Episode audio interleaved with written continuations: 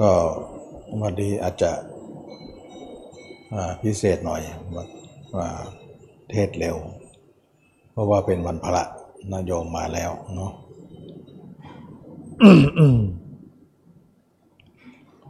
นั่งตามสบายก็ได้เนาะ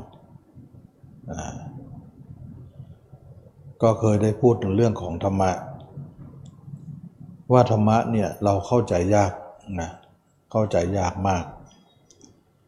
หลังจากพระเจ้าปรินิพพานแล้วเนี่ยคำสอนก็ถูกตีความในลักษณะต่างๆมากมายนะก็เลยเป็นที่มาของการแตกแยกเป็นนิกายเยอะขึ้นเลยนะเยอะมาก ก็เป็นเรื่องของการที่ว่าพระเจ้าไม่อยู่เหลือแต่พระธรรมเมื่อพระธรรมเนี่ยเป็นความลึกซึ้งเอามือลงก็ได้เนาะจะได้ไม่เมื่อยนานเนาะพระธรรมเนี่ยเป็นของลึกซึ้งที่ คนที่ค้นคว้าศึกษาก็จะตีความยากตีความยากมากเลยนะ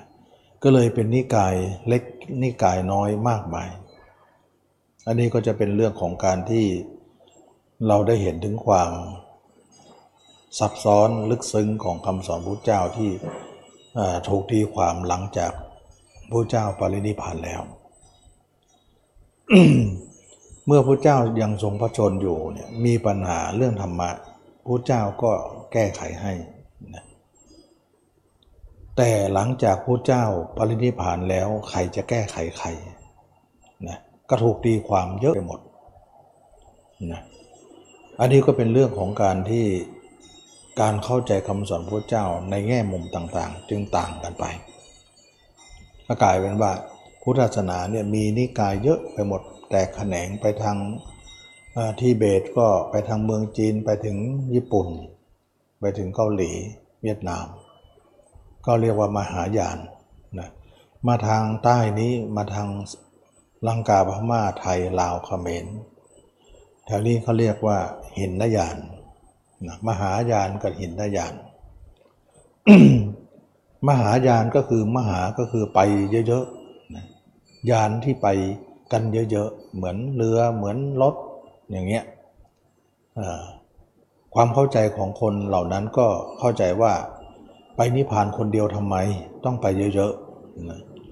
ไปเยอะๆก็เลยพากันไปเป็นมหาเลยมหายานเน้นเรื่องสร้างบารมีเน้นเรื่องสร้างบารมีว่าพระเจ้าองค์นี้เนี่ยล่วงลับดับขันไปแล้วเนี่ยเราไม่สามารถที่จะบรรลุธรรมได้เราแสดงว่าบุญไม่พอเราต้องสร้างบารมีไปรอพระเจ้าองค์ต่อไปเน้นการสร้างบารมีเน้นนับถือพระโพธิสัตว์ก็กลายเป็นลักษณะความลักษณะเป็นลักษณะนั้นไปแล้วก็พุทธศาสนาที่ล่องมาจากลังกาพม่าไทยนี้เน้นไปคนเดียวนะเขาเรียกว่าหินนยานทางของคนคนเดียวไม่ต้องไปมากทำไมเราไปมากก็ชวนใครก็ไม่ไปอ่ะจะรอเขาทำไม ไปคนเดียวก่อนเพราะนิพพานไม่สามารถที่จะไปบอกเขาไม่ไปก็ทำไงได้เราต้องไปก่อนละนะเราลักษณะว่าลองคิดดูที่ว่าหลังการประพฤติปฏิบัติธรรมเนี่ยเราเข้าใจธรรมะอย่างไรเนี่ยเราไปสอนคนข้างๆเราเนี่ยสอนสอนเขาไม่ค่อยสนใจหรอกแล้วเราจะมาทุกข์ร้อนกับคนเหล่านั้นเนี่ยแม้แต่พี่แม้แต่น้องแม้แต่เพื่อนพ้องแม้แต่บริวารหรือว่าสิ่งรอบตัวเราว่าเออเนาะเราอยากจะให้ทุกคนเนี่ยมาทางดีเราเห็นรู้สึกว่าดีแต่คนเหล่านั้นไม่สนใจสนใจบางครั้งก็สนใจเป็นลักษณะแนวอื่นไปซะนะก็เป็นลักษณะยากถ้าอย่างนั้นเราจะรอทำไมไปกันเองไปคนเดียวดีกว่ามันก็ลักษณะของหินนยานหรือ เรียกอย่างหนึ่งเขาเรียกว่าเถรวาทนะเถรวาทหรือหินนยานหินนยานคือทางคนของคนคนเดียวเถรวาทแปลว่าโอวาทจากเถระนะเถระก็มีพระมหากัสสปะแล้วก็พระภิกษุพระอรหันต์ทั้งหลายได้สังฆสังฆายนา แล้วก็พระเหล่านั้นเนี่ยเป็นพระเถระมหาเถระที่เชื่อถือได้นับถือกันต่อๆกันมาโดยเอาคำสอนพระเจ้ามาเปิดเผยให้เรียนรู้อันนี้ก็เป็นที่มาของว่าถือตามอาจารย์ถือตามพระเถระเรียกอย่างหนึ่งก็คือเถรวาทเถรวาท หรือหินญาณ นั่นเองมหายานกับหินญาณหินญาณกับเถรวาทอันเดียวกันนะเรียกสองอย่างทางของคนคนเดียวหรือว่าเถรวาททีนี้มาเมืองไทยพม่ามาเมืองไทยลาวเขมรนี่ก็จะเป็นอิทธิพลของคนที่ ไปคนเดียวก็คือการที่จะต้องประพฤติปฏิบัติไปทางของคนคนเดียวแล้วเมื่อตัวเองพ้นแล้วก็พาคนอื่นไปทำเหมือนพระพุทธเจ้าต้องเอาคนเดียวพ้นก่อนเรายังว่ายน้ำไม่เป็นเราจะไปช่วยคนอื่นยังไม่ได้นะเราว่ายน้ำพ้นก่อนแล้วก็หาทางคิดจะเอาคนที่จมอยู่นั้นออกมาอย่างไงไม่ใช่ว่าตัวเองจมแล้วก็คนอื่นก็จมก็พากันจะช่วยกันมันไม่ได้นะพระเจ้าก็เหมือนกันนะพระเจ้าไม่คิดสอนใครเลยแต่ก็ไม่ได้ว่าเห็นแก่ตัวแม้แต่ปัญจวัคคีย์เนี่ย รอคำสอนอยู่พระเจ้าก็ไม่สอนนะไม่สอนเพราะอะไรเพราะท่านยังไม่บรรลุธรรมยังไม่ตรัสรู้ยังไม่เปิดคำสอนให้อยู่กันไปนะเพราะว่าคำสอนนั้นถือว่าท่านตรัสรู้แล้วเนี่ยท่านต้องทบทวนถึงสามรอบก่อนบริสุทธิ์บริบูรณ์ก็เรียกว่าปฏิวัติสามมีอาการสิบสองไม่หมดจดเพียงใดเราจะไม่ประกาศทำเน้นแก่คนทั้งหลายนะเมื่อพิสูจน์แล้วพิจารณาแล้วถึงสามรอบนะปฏิวัติสามก็แปลว่าสามรอบอาการสิบสองก็คือรอบแต่ละรอบก็มีสี่ข้อไงทุกสมุทัยนิโรธมรรคสามคูณสี่เป็นไงสิบสองเรียนไหมล่ะมีปฏิวัติสามมีอาการสิบสองไม่บทจดเพียงใดจะไม่ประกาศศาสนานี้นะเมื่อพระพุทธองค์ทรงตรัสรู้ก็ทบทวนการตรัสรู้ของพระองค์ว่าไม่ผิดแน่ไม่ผิดเพี้ยนแน่ไม่เป็นอื่นแน่เป็นมาตรฐานแน่นอนทบทวนแล้วทบทวนอีกเนี่ยจึงหมดจดเพียงใดนะพระพุทธองค์ก็ทรงประกาศตอนนี้ไม่ได้เห็นแก่ตัวละชวนคนทุกคนไปอย่างนี้เนี่ยเขาเรียกว่าเอาตัวเองไปก่อนนะอย่าไปมองคนอื่นเกินไปนะแต่มหายานนั้นไม่ได้ไปทุกคนพ้นไม่พ้นก็ต้องพากันไปจมก็จมกันไปพ้นก็พ้นกันไปลักษณะเน้นสร้างบารมีก็ไปลักษณะนั้นไปนะสร้างบารมีว่าพุทธเจ้าองค์นี้ไม่บรรลุก็ต้องสร้างบุญบารมีไปพุทธเจ้าองค์ต่อไปก็คงจะมีบุญมากพอที่จะบรรลุเพราะคนที่เข้าใจอย่างนี้เนี่ยเหมือนก็ว่าไม่บรรลุธรรมนั่นเองจะคิดว่าการไม่บรรลุของตัวเองนั้นมาจากบุญไม่พอก็เลยเน้นสร้างเน้นนับถือพระโพธิสัตว์เพื่อจะไปรู้ธรรมในพระเจ้าองค์ต่อไป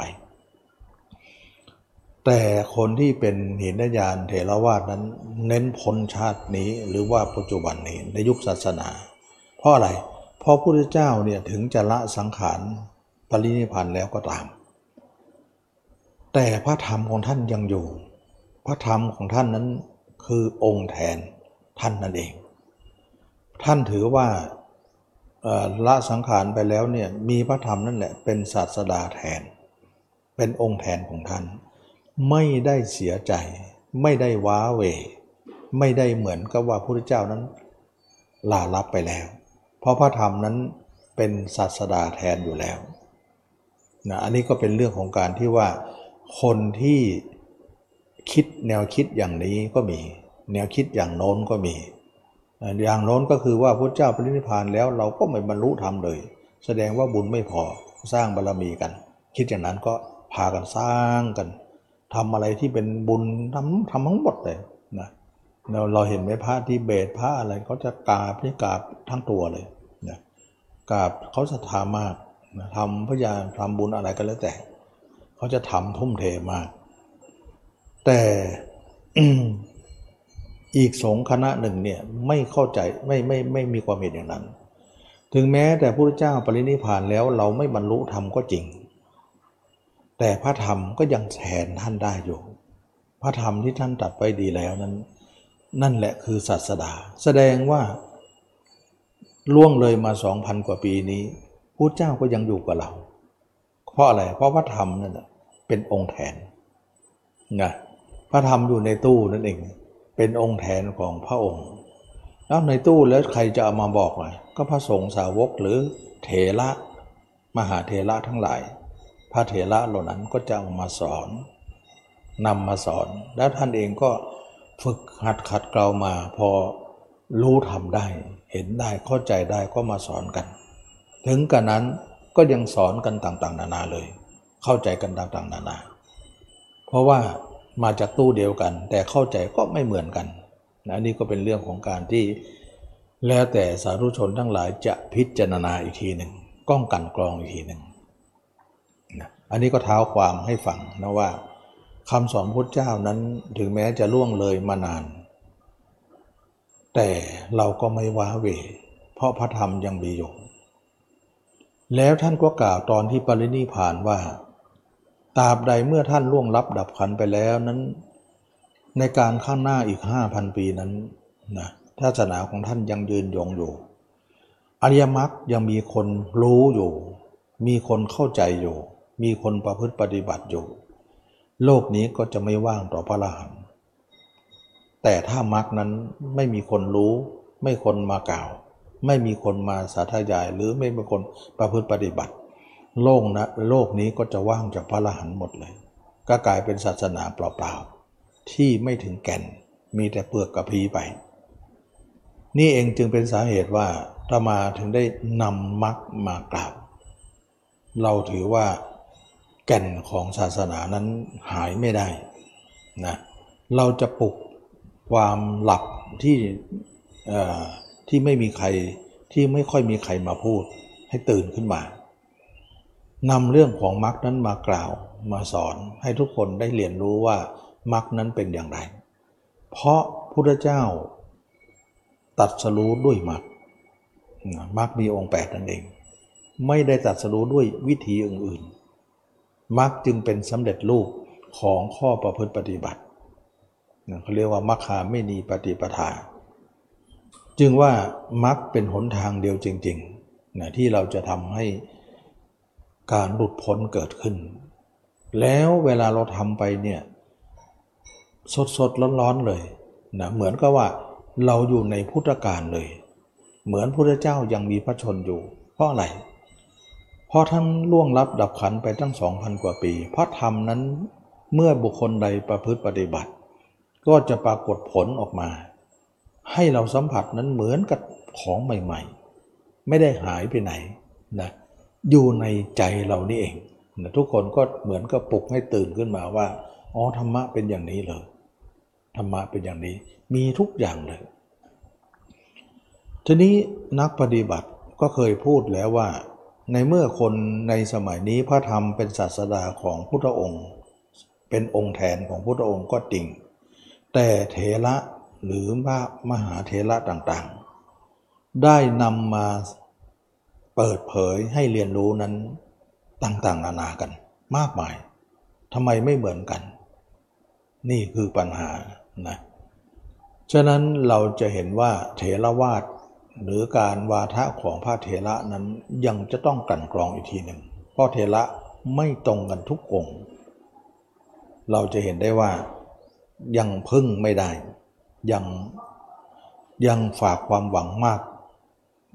ที่สุดยังไม่ได้ต้องกลั่นกรองก่อนนะแล้วเราเราเราจะเอาอะไรกลั่นกรอง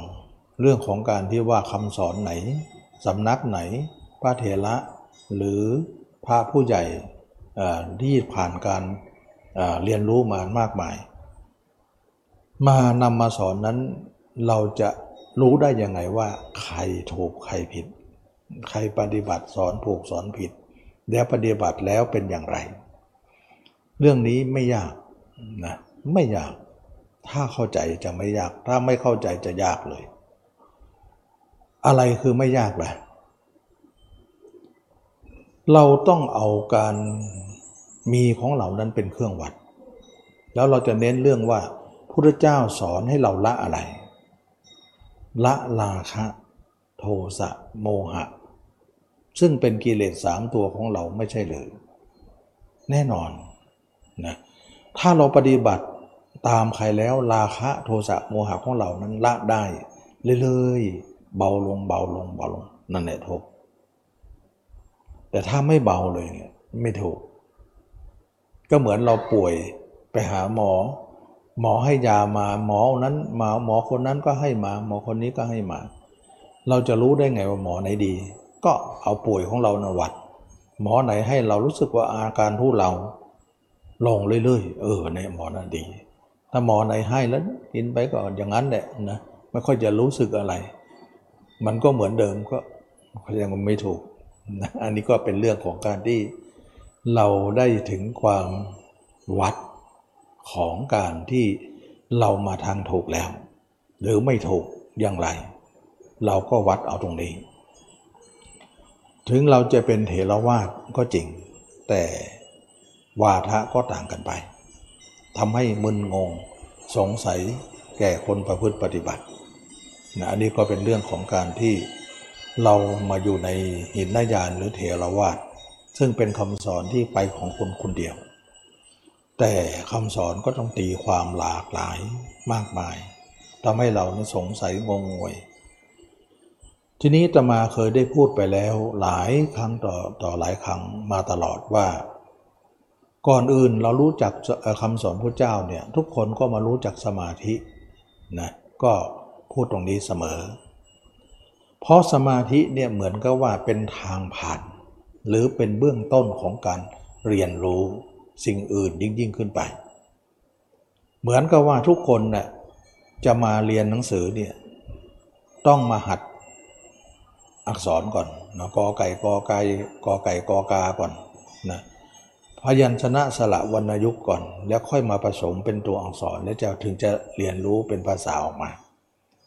เราก็เหมือนกันว่าก่อนอื่นเราต้องต้องมารู้ก่อนว่าอันไหนกายอันไหนใจใจฟุ้งเป็นยังไงใจมีอะไรกิเลสเป็นยังไงใจนิ่งเป็นยังไงสมาธิคืออะไรพวกเนี้ยเขาเรียกว่ารู้ตัวละครรู้สระวันพยัญชนะวรรณยุกต์ต่างๆก่อนคือการเรียนรู้เบื้องต้นนะ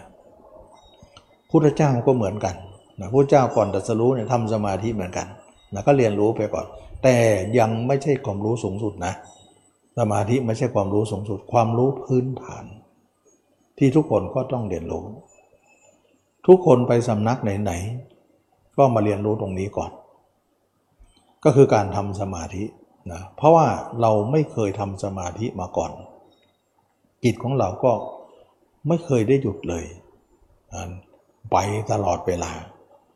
เราก็เลยได้มาฝึกมาหัดตามสถานะต่างๆเพื่อให้จิตเรานิ่งบางคนก็นิ่งได้บางคนก็นิ่งไม่ได้เลยนะก็ทำให้ตัวเองเนี่ยพ่ายแพ้บางคนบอกว่าทั้งสมาธินะไม่ขอเอาพอเอาแล้วไม่ไหวทุกทีเลยนะขอทำบุญอย่างอื่นก่อนทำอื่นทำบุญอย่างอื่นไปก่อนเพราะบุญสมาธิไม่ไหวทำแล้วมันสู้ไม่ไหวนะแต่บางคนอึดก็ไหวอยู่นะก็ไหวอยู่ก็แล้วแต่ความอึดความอดความทนของแต่ละคนเป็นเครื่องวัดเหมือนกันตรงนี้เพราะอะไรเราถึงทำสมาธิยากเพราะจิตนั้นไม่อยู่ในอำนาจของเราเลยมันอยู่ในอำนาจอื่นอยู่เราจึงบังคับบัญชาไม่ได้แล้วก็เป็นที่มาของการทำสมาธิยากถ้าจิตนี้เป็นของคนอื่นนะเราก็ไม่ว่ากันยังไงก็ช่างมันเถอะแต่จิตนี้มันมากับเราเราจะปล่อยอย่างนี้เราก็ทุกข์ตายฮะทุกข์ตายเลยนะเราไม่ไหวเลยเราจะต้องแก้ไขเพราะเราจะมาอมทุกข์อย่างนี้มันไม่ไหวเพราะทุกข์จากความที่มันดิ้นรนตลอดแล้วก็ต่ำลงเรื่อยๆคิดต่ำๆเราไม่ชอบตรงนี้ มันคิดต่ำๆแล้วเราจะสูงยากยังไงเราก็กลัวเราจะต่ำไปที่ส่งสู่ความเป็นเรื่องของความตกต่ำที่เป็นอกุศลมากมายนะเราก็ไม่ชอบในความต่ำเหล่านั้นเราก็อยากจะให้ตัวเองมีความสูงความส่งขึ้นไปแต่ใจเรามักจะลงต่ำเสมอก็เป็นความหายนะของเราเหมือนกันแล้วก็หมิ่นเมตต่อการกระทำของเราที่จะทำตามต่ำๆนั้นนะเราก็ต่ำมาเยอะแล้วนะนี่เองจึงว่าเราทุกคนยังบังคับบัญชาจิตเราไม่ได้เราก็เลยทำสมาธิยากนะยากก็เป็นที่มาของคนทั้งสองนี่ว่าบางคนอึดก็พอได้บางคนไม่อึดก็ขอทำอย่างอื่นไปนะไม่ขอเอาเพราะเอาทีไรไม่ไหวทุกทีก็เป็นที่มาตรงนี้ว่าจิตบังคับบัญชาไม่ได้ทีนี้จิตบังคับบัญชาไม่ได้หรือเป็นของที่บังคับได้หรือบังคับบัญชาไม่ได้อย่างนั้นตลอดนะเราก็ต้องมาคุยกันก่อนว่าที่บังคับบัญชาไม่ได้เพราะเขาเนี่ยเป็นของอย่างนั้นที่ใครๆก็บังคับไม่ได้หรอกหรือถ้าเราฝึกไปก็จะบังคับบัญชาได้แสดงว่าบังคับบัญชาได้อยู่แต่เราต้องฝึกก่อนตอนนี้เราใหม่เราก็บังคับบัญชาไม่ได้ควบคุมไม่ได้แต่ฝึกไปฝึกไปก็คงควบคุมได้มันก็เลยมีสองแง่คิดแง่หนึ่งบางคนบอกว่าจิตบังคับไม่ได้หรอกคนเหล่านี้เข้าใจอย่างนั้นว่าใครๆจะบังคับจิตไม่ได้เพราะอะไรเขาบอกว่าจิตเป็นของที่บังคับบัญชาไม่ได้กายบังคับบัญชาไม่ได้ถ้าเอาตรงนี้เป็นมาตรฐานพระพุทธเจ้าก็ไม่มีสิพระอรหันต์ก็ไม่มีสิทำไมล่ะก็พระพุทธเจ้าบังคับจิตไม่ได้เหรอจะเป็นสมาธิได้ยังไงพระอรหันต์จะหมดกิเลสได้ยังไงมันก็ขัดแย้งใช่ไหมล่ะแสดงว่าถ้าบังคับบัญชาไม่ได้พระพุทธเจ้าก็บนก็จะเกิดขึ้นในโลกไม่ได้พระอรหันต์ก็ไม่มีแสดงว่าที่ท่านมีก็คือท่านบังคับจิตได้แล้วท่านละกิเลสได้แล้วท่านคุมจิตของท่านได้แล้วท่านจึงชนะท่านจึงตรัสรู้ท่านจึงเป็นพระพุทธเจ้าท่านจึงเป็นพระอรหันต์แต่เราบังคับไม่ได้แสดงว่าจิตเป็นของบังคับได้แต่ขณะนี้เรายังไม่ได้ฝึกก็บังคับไม่ได้สิวันหนึ่งเราฝึกไปก็จะเหมือนพุทธเจ้าเหมือนพระอรหันต์ได้คนเข้าใจอย่างนี้ถึงจะถูกนะไม่ใช่ว่าเข้าใจว่าจิตเป็นของบังคับไม่ได้ถ้าอย่างนั้นก็ไม่ต้องทำอะไรทำเหมือนไม่ทำอ่ะมันไม่มีผลนะคนที่ฝึกไปมากมายก็เท่ากับคนไม่ฝึกพุทธเจ้าก็ไม่ต้องออกบวชพระอรหันต์ก็ไม่ต้องเป็นธรรมเป็นพระอรหันต์อะไร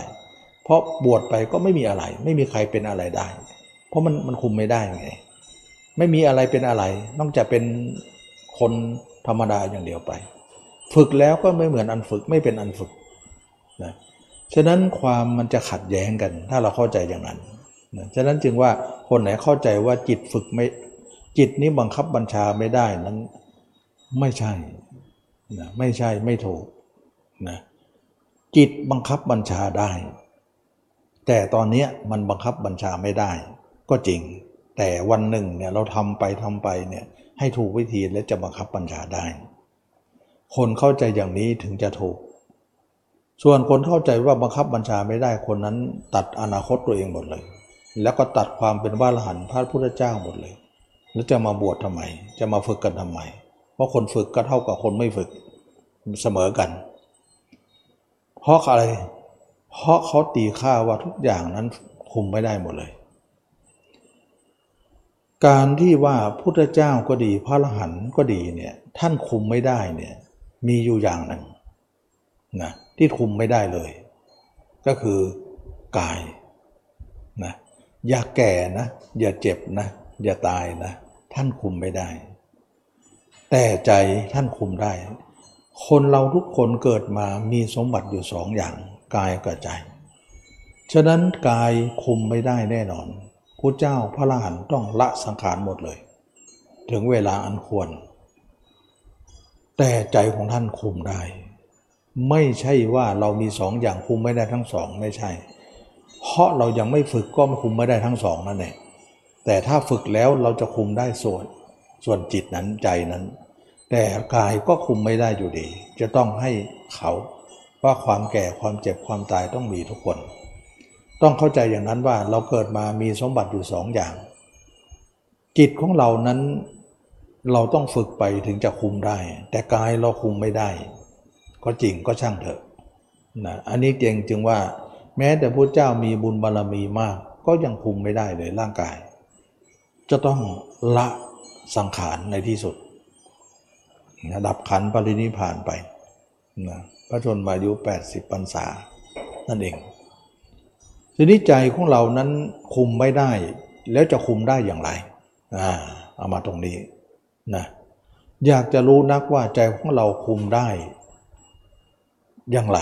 ที่คุมไม่ได้นะจะคุมได้อย่างไรเพราะพระอรหันต์พุทธเจ้าท่านก็คุมไม่ได้มาก่อนแต่ตอนหลังท่านคุมได้ท่านจึงบรรลุธรรมไงเราอยากจะไปตามนั้นทำอย่างนั้นทีนี้เรามาดูซิว่าทำยังไงให้จิตที่คุมไม่ได้นั้นคุมได้ขึ้นมานะก่อนอื่นเราก็มาฝึกสมาธินะเวลาฝึกสมาธิก็อย่างที่บอกเนี่ยมีสองคนสองประเภทว่าคนหนึ่งยอมแพ้ทำอย่างอื่นไปก่อนนะไม่ไหวคนอย่างคนอีกคนหนึ่งเนี่ยยังฮึดสู้อยู่นะยังพอมีความอดความทนอยู่สู้ไปสู้ไปสู้ไปก็ปรากฏว่าจิตก็สงบได้เหมือนกันนิดๆหน่อยๆก็ยังดีนะแล้วบางครั้งก็รู้สึกเยอะกว่า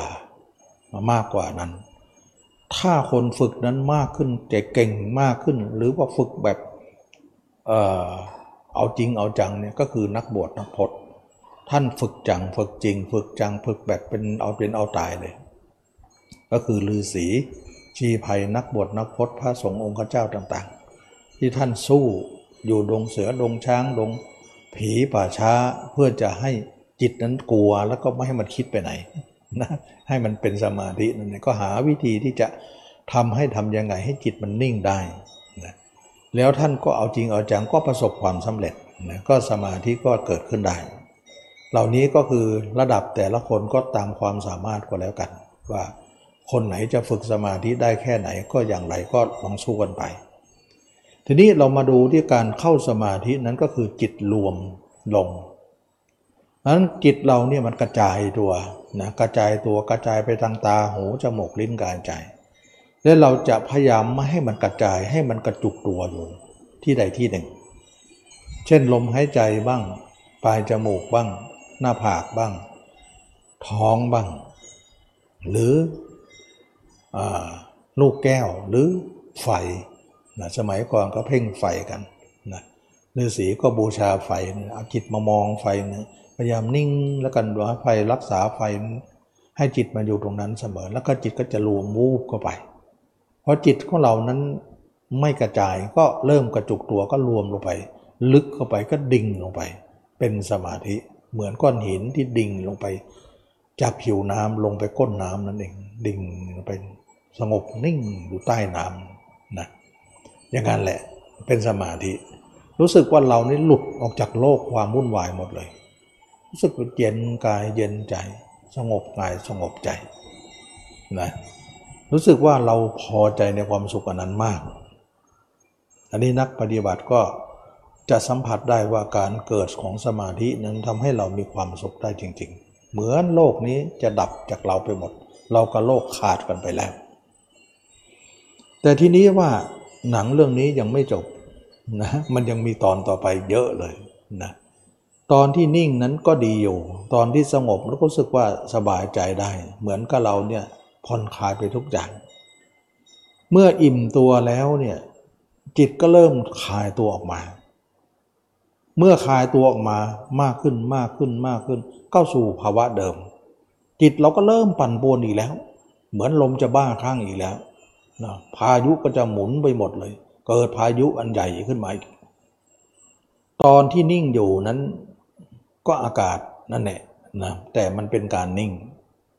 แต่เมื่อมันเป็นพายุแล้วก็อากาศนั่นแหละกลายเป็นการเคลื่อนที่กลายเป็นพายุที่บ้าคลั่งเลย พัดกระหน่ำไปหมดเลยระเนระนาดไปหมดเลยเราจะเห็นได้ไหมว่าอารมณ์ของเราออกจากสมาธิมาก็ไปที่เดิมอีกมันก็เลยว่าไม่จบคุมไม่ได้อีกแล้วคุมไม่ได้อยู่แล้วเออคุมไม่ได้อีกแล้วเราคุมได้เฉพาะตอนเข้าสมาธินะแล้วเราคุมได้เฉพาะเข้าสมาธิเท่านั้นทีนี้คนก็สงสัยว่าตอนเข้าสมาธิเนี่ยแสดงว่าเรามีอำนาจขึ้นมาแล้วสิมันถึงได้คุมได้ก็ไหนบอกว่าถ้าคนไหนคุมได้คนนั้นมีอำนาจไงไม่ใช่นะเราเข้าสมาธินั้นเราไม่มีอำนาจของตัวเองหรอก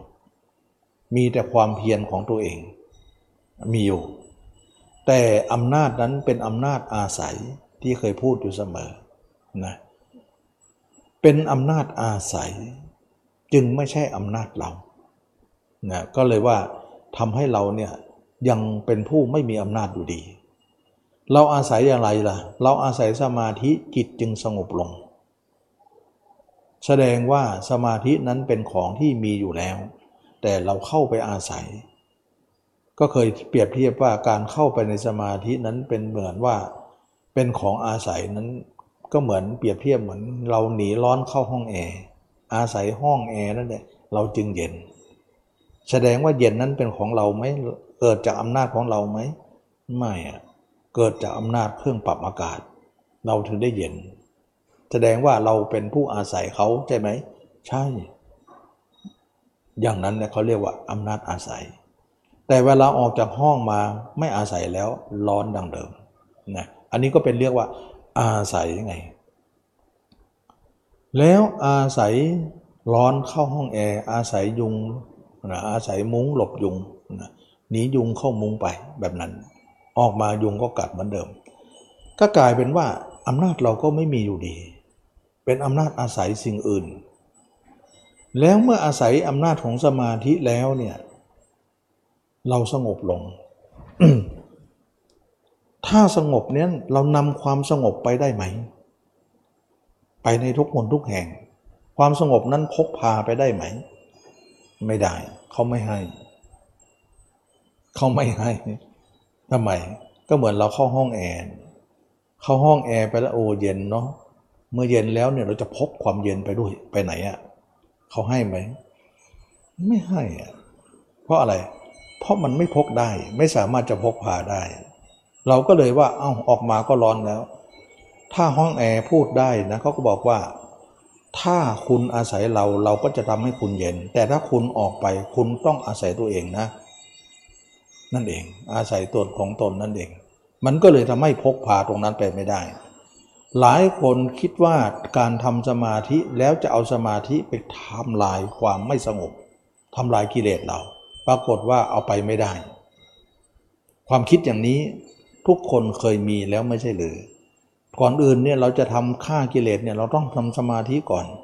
ถ้าเราได้สมาธินะเหมือนเราได้อาวุธนะแล้วค่อยไปฆ่ามันอย่างเงี้ยฆ่าฆ่าศึกได้แต่เผอิญอาวุธมันพกไม่ได้มันก็เลยทำให้เราเนี่ยออกมาข้างนอกนั้นเอาสมาธิมาสู้กับความวุ่นวายข้างนอกมันไม่มาด้วยมันก็เลยปล่อยเราเดียวดายกับอารมณ์อารมณ์ก็ลุมทำลายเรา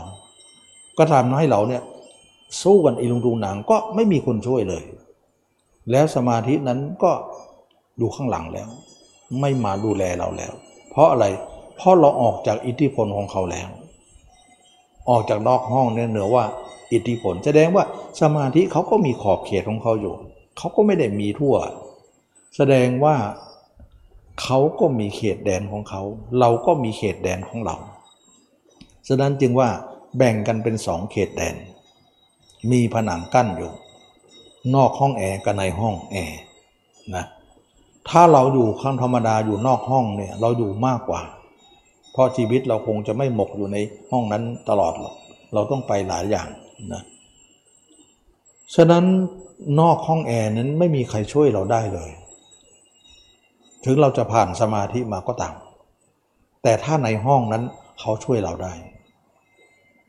ยังไงเขาช่วยเนี่ยก็ไม่ใช่อำนาจของเราอยู่ดีเป็นอำนาจของเขาถ้าอำนาจของเขาเนี่ยอยู่ที่ว่าอำนาจเขานั้นเขาให้ก็ให้เขาไม่ให้จะทำยังไงได้ล่ะเพราะมันไม่ใช่ของเราโด โดยตรงนะเขาไม่ให้หรอกนะเช่นว่าเราร้อนเข้าใต้ร่มไม้เนี่ยเราเย็นแล้วเนี่ยเราออกจากร่มไม้ร่มร่มไม้ก็ไม่ไปกับเราหรอกเขาไม่ไปแสดงมันพกพาไม่ได้เราก็ร้อนดังเดิมนะร้อนไปทีนี้ว่า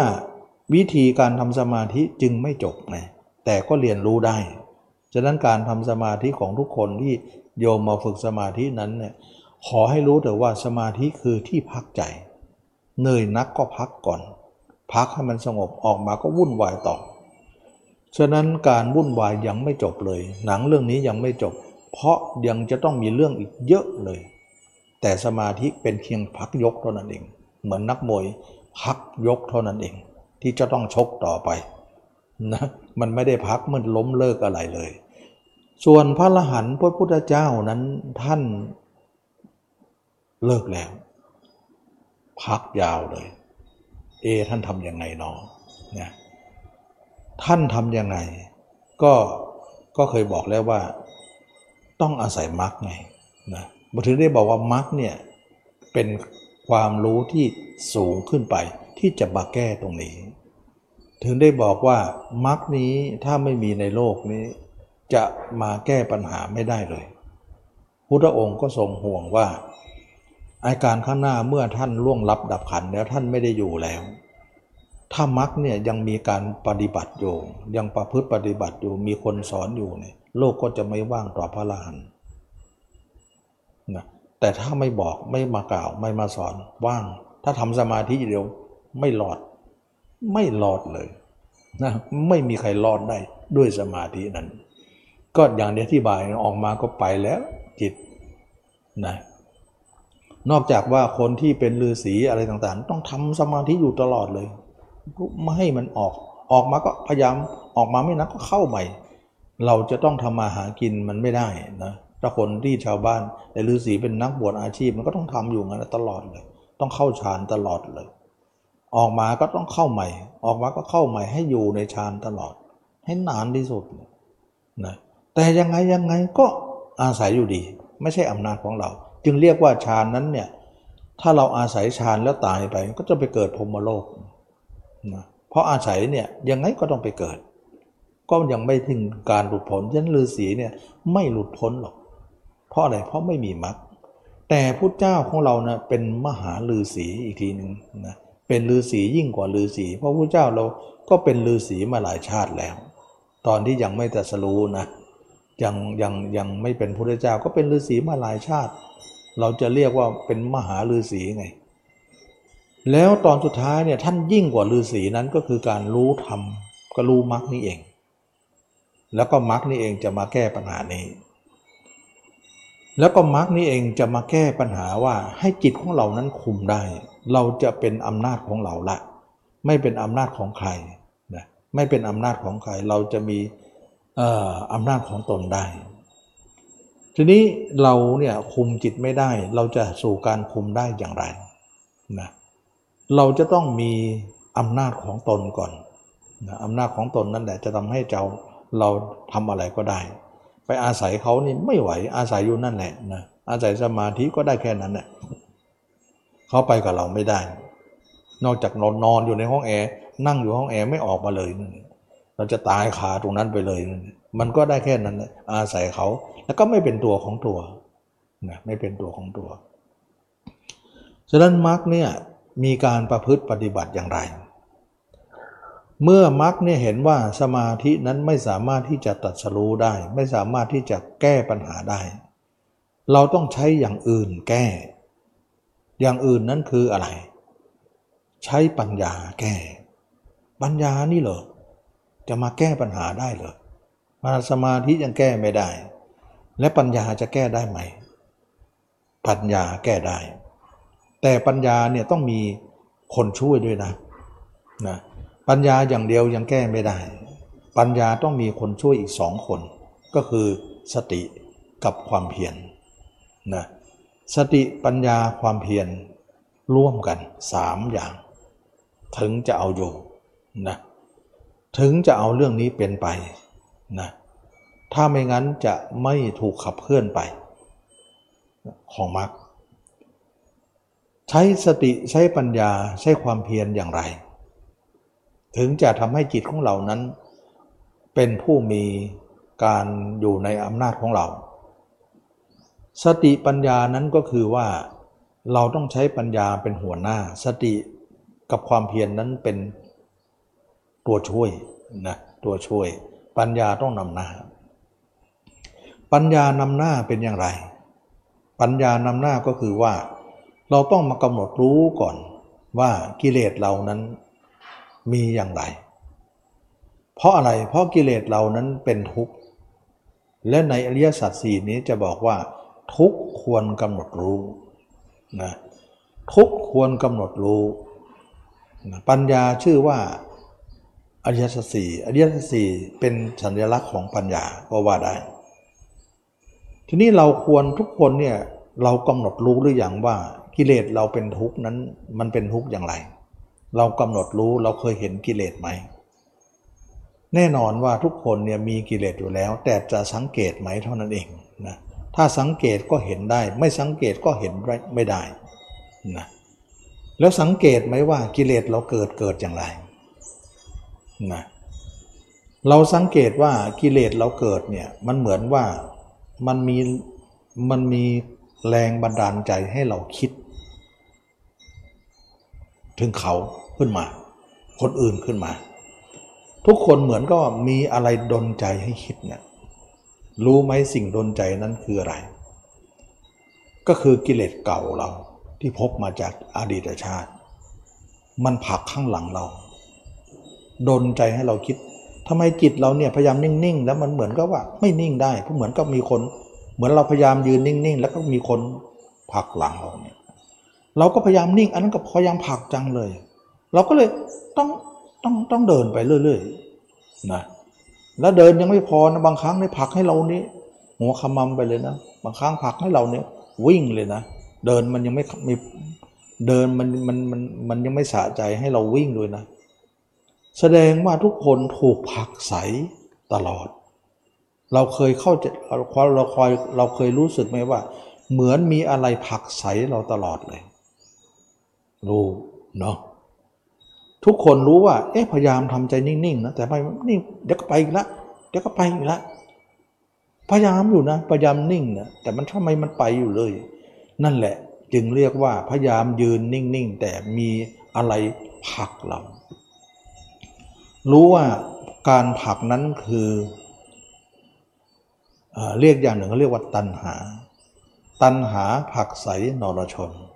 ไปในโลกตัณหานะตัณหาแปลว่าความทะยานอยากความอยากตัณหาตัวนี้แปลเป็นหลายอย่างนะความอยากความทะยานอยากอยากอะไรอยากจะไปเที่ยวอย่างเดิมนั่นแหละอยากจะไปหาสิ่งที่เคยไปอยากจะไปในสิ่งที่เราเคยหมกมุ่นนั่นแหละนะมันก็เลยอยากอยากจะไปเหมือนตัวแมลงผึ้งอยากจะไปหาดอกไม้นั่นเองเพราะว่าไปแล้วมันก็มีหอมหวานมีน้ำหวานมีความหอมมีสีสวยด้วยมันก็มันบาดหูบาดตาไปหมดมันก็เลยไม่ไปไม่ได้มันอยากอ่ะนี่เขาเรียกว่าความอยากนั้นคือตัณหาเรียกว่าความอยากแล้วก็อยากแล้วก็ทะยานไปมันก็เลยเป็นว่าความอยากด้วยความทะยานอยากด้วยและความเป็นกระแสด้วยความผลักไสด้วยอยู่ในนั้นหมดเลยเรียกว่าตัณหาฉะนั้นในตัณหานั้นน่ะผลักไสนั้นก็มีกิเลสอยู่สามตัวนะก็คือราคะโทสะโมหะแฝงไปด้วยจึงเรียกว่ากิเลสธาตุนะทีนี้แรงผลักไสตรงนี้เองทำให้เราฝึกสมาธิก็ไม่สำเร็จกับเขาหรือสำเร็จบ้างแล้วมันเป็นสมาธิบ้างแล้วก็ต่อมาก็ออกมาก็ไปอีกแล้วกระแสนี้ผลักไสอีกแล้วกระแสตรงนี้เองจึงเป็นที่มาของทุกข์ทุกข์เราควรกำหนดรู้ว่านี่คือสิ่งผลักไสเราตลอดเวลาอย่างนี้เนี่ยเขาเรียกว่าใช้ปัญญา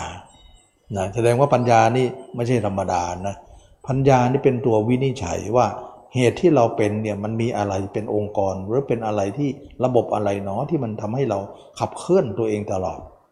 เรากำหนดรู้ไปเรื่อยๆเห็นอาการเหล่านั้นนั่นเขาเรียกว่าใช้สติใช้ปัญญานะใช้ความเพียรมองนะ ปัญญาเป็นหัวหน้าสติปัญญาสติกับความเพียรนี้เป็นเป็นตัวช่วยนะตัวช่วยนะสปัญญาเป็นตัวน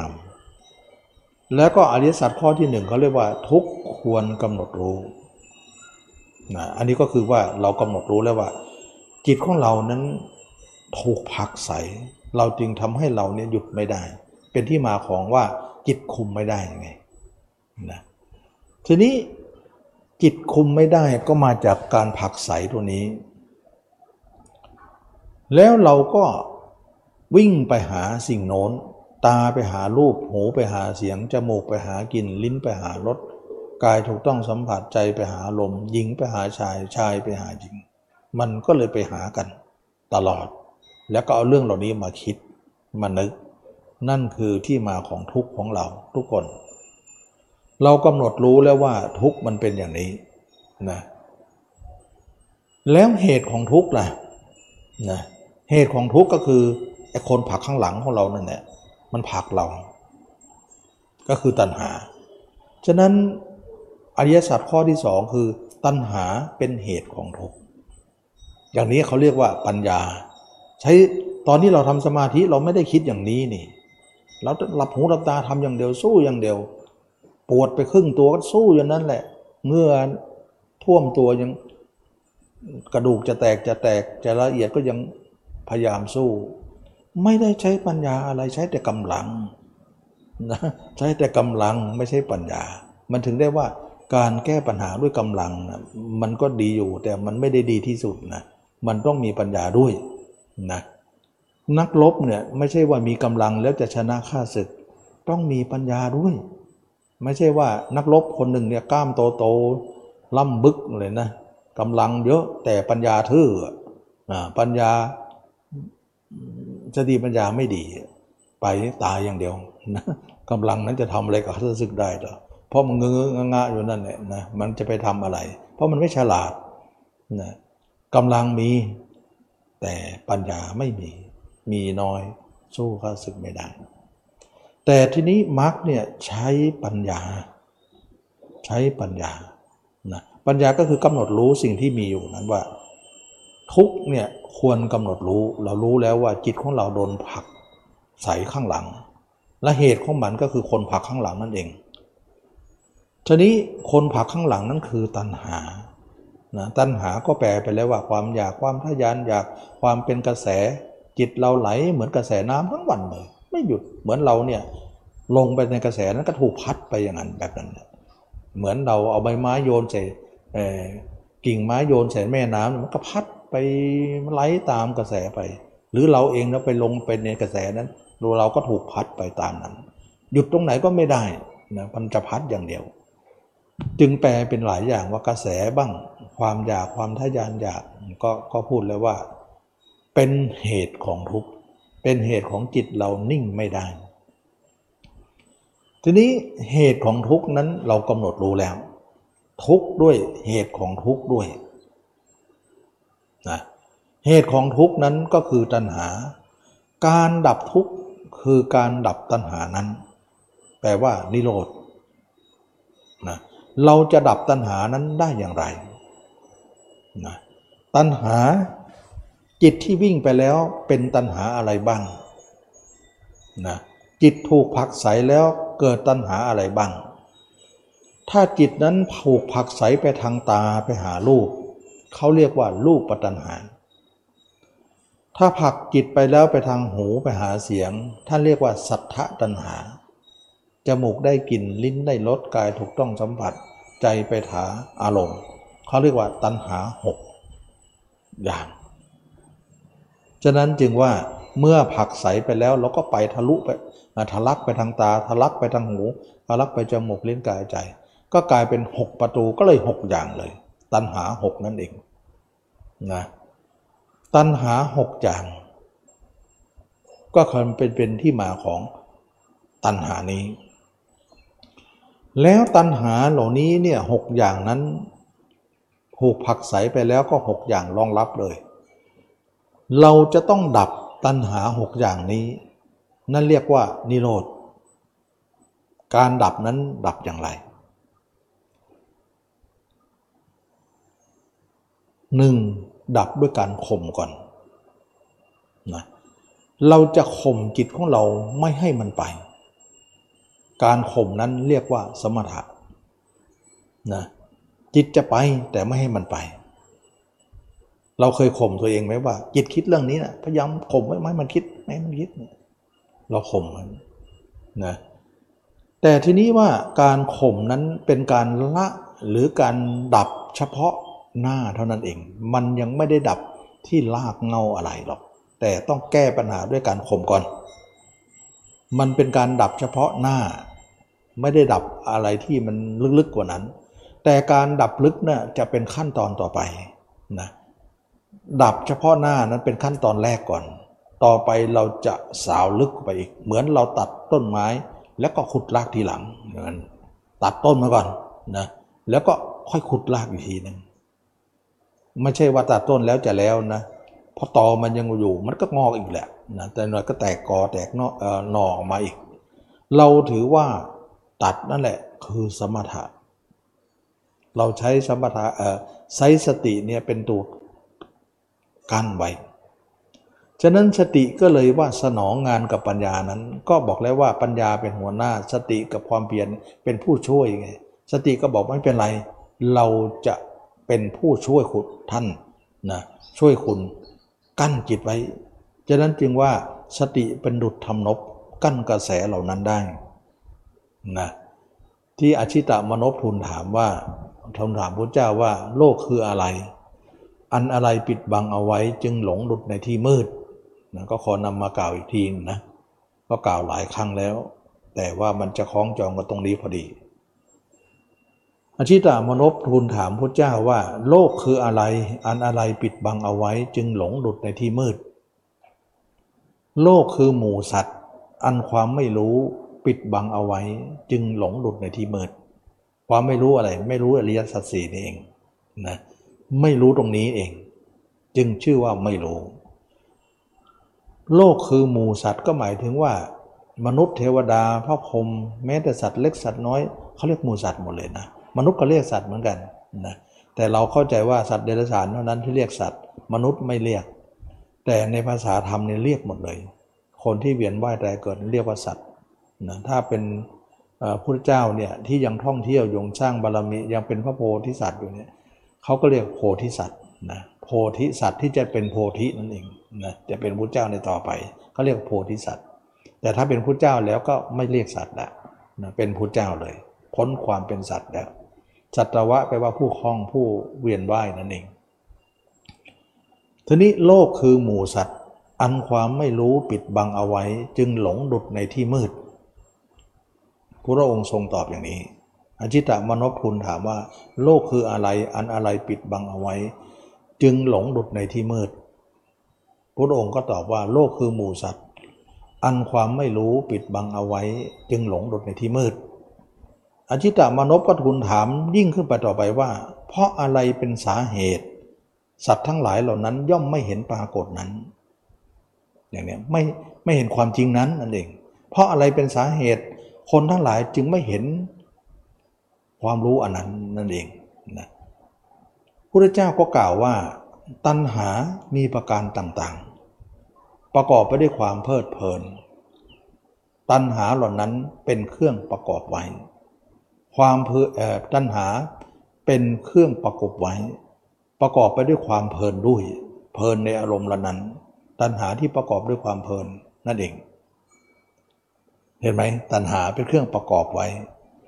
ฉะนั้นทุกคนถูกผักใสถูกตัณหานี่ประกอบไว้จึงไม่รู้ความจริงนั่นเองเป็นสาเหตุนะอันนี้อชิตามนพก็ทูลถามว่าจิตของบุคคลไหลไปสู่ในอารมณ์ต่างๆดุจกระแสน้ำอะไรหนอเป็นดุจทำนบกั้นกระแสเหล่านั้นได้และกระแสเหล่านั้นจะละด้วยทำอะไรก็มาตรงนี้พอดี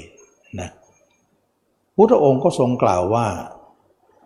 จิตของบุคคลทั้งหลายไหลไปสู่อารมณ์ต่างๆดุจกระแสน้ำสตินั่นแหละเป็นดุจทำนบ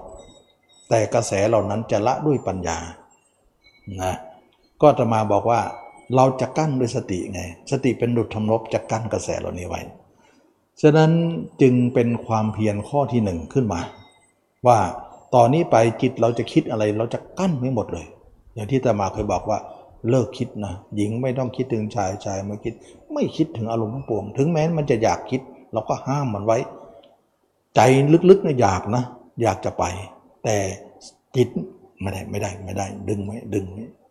เราก็สู้เราอย่างนั้นเพราะสติเป็นดุจทำนบนี่ก็ตรงกับอจิตะมนพทูลถามนี่พอดีสตินั่นแหละเป็นดุจทำนบกั้นกระแสเหล่านั้นไว้แล้วกระแสเหล่านั้นจะละด้วยปัญญา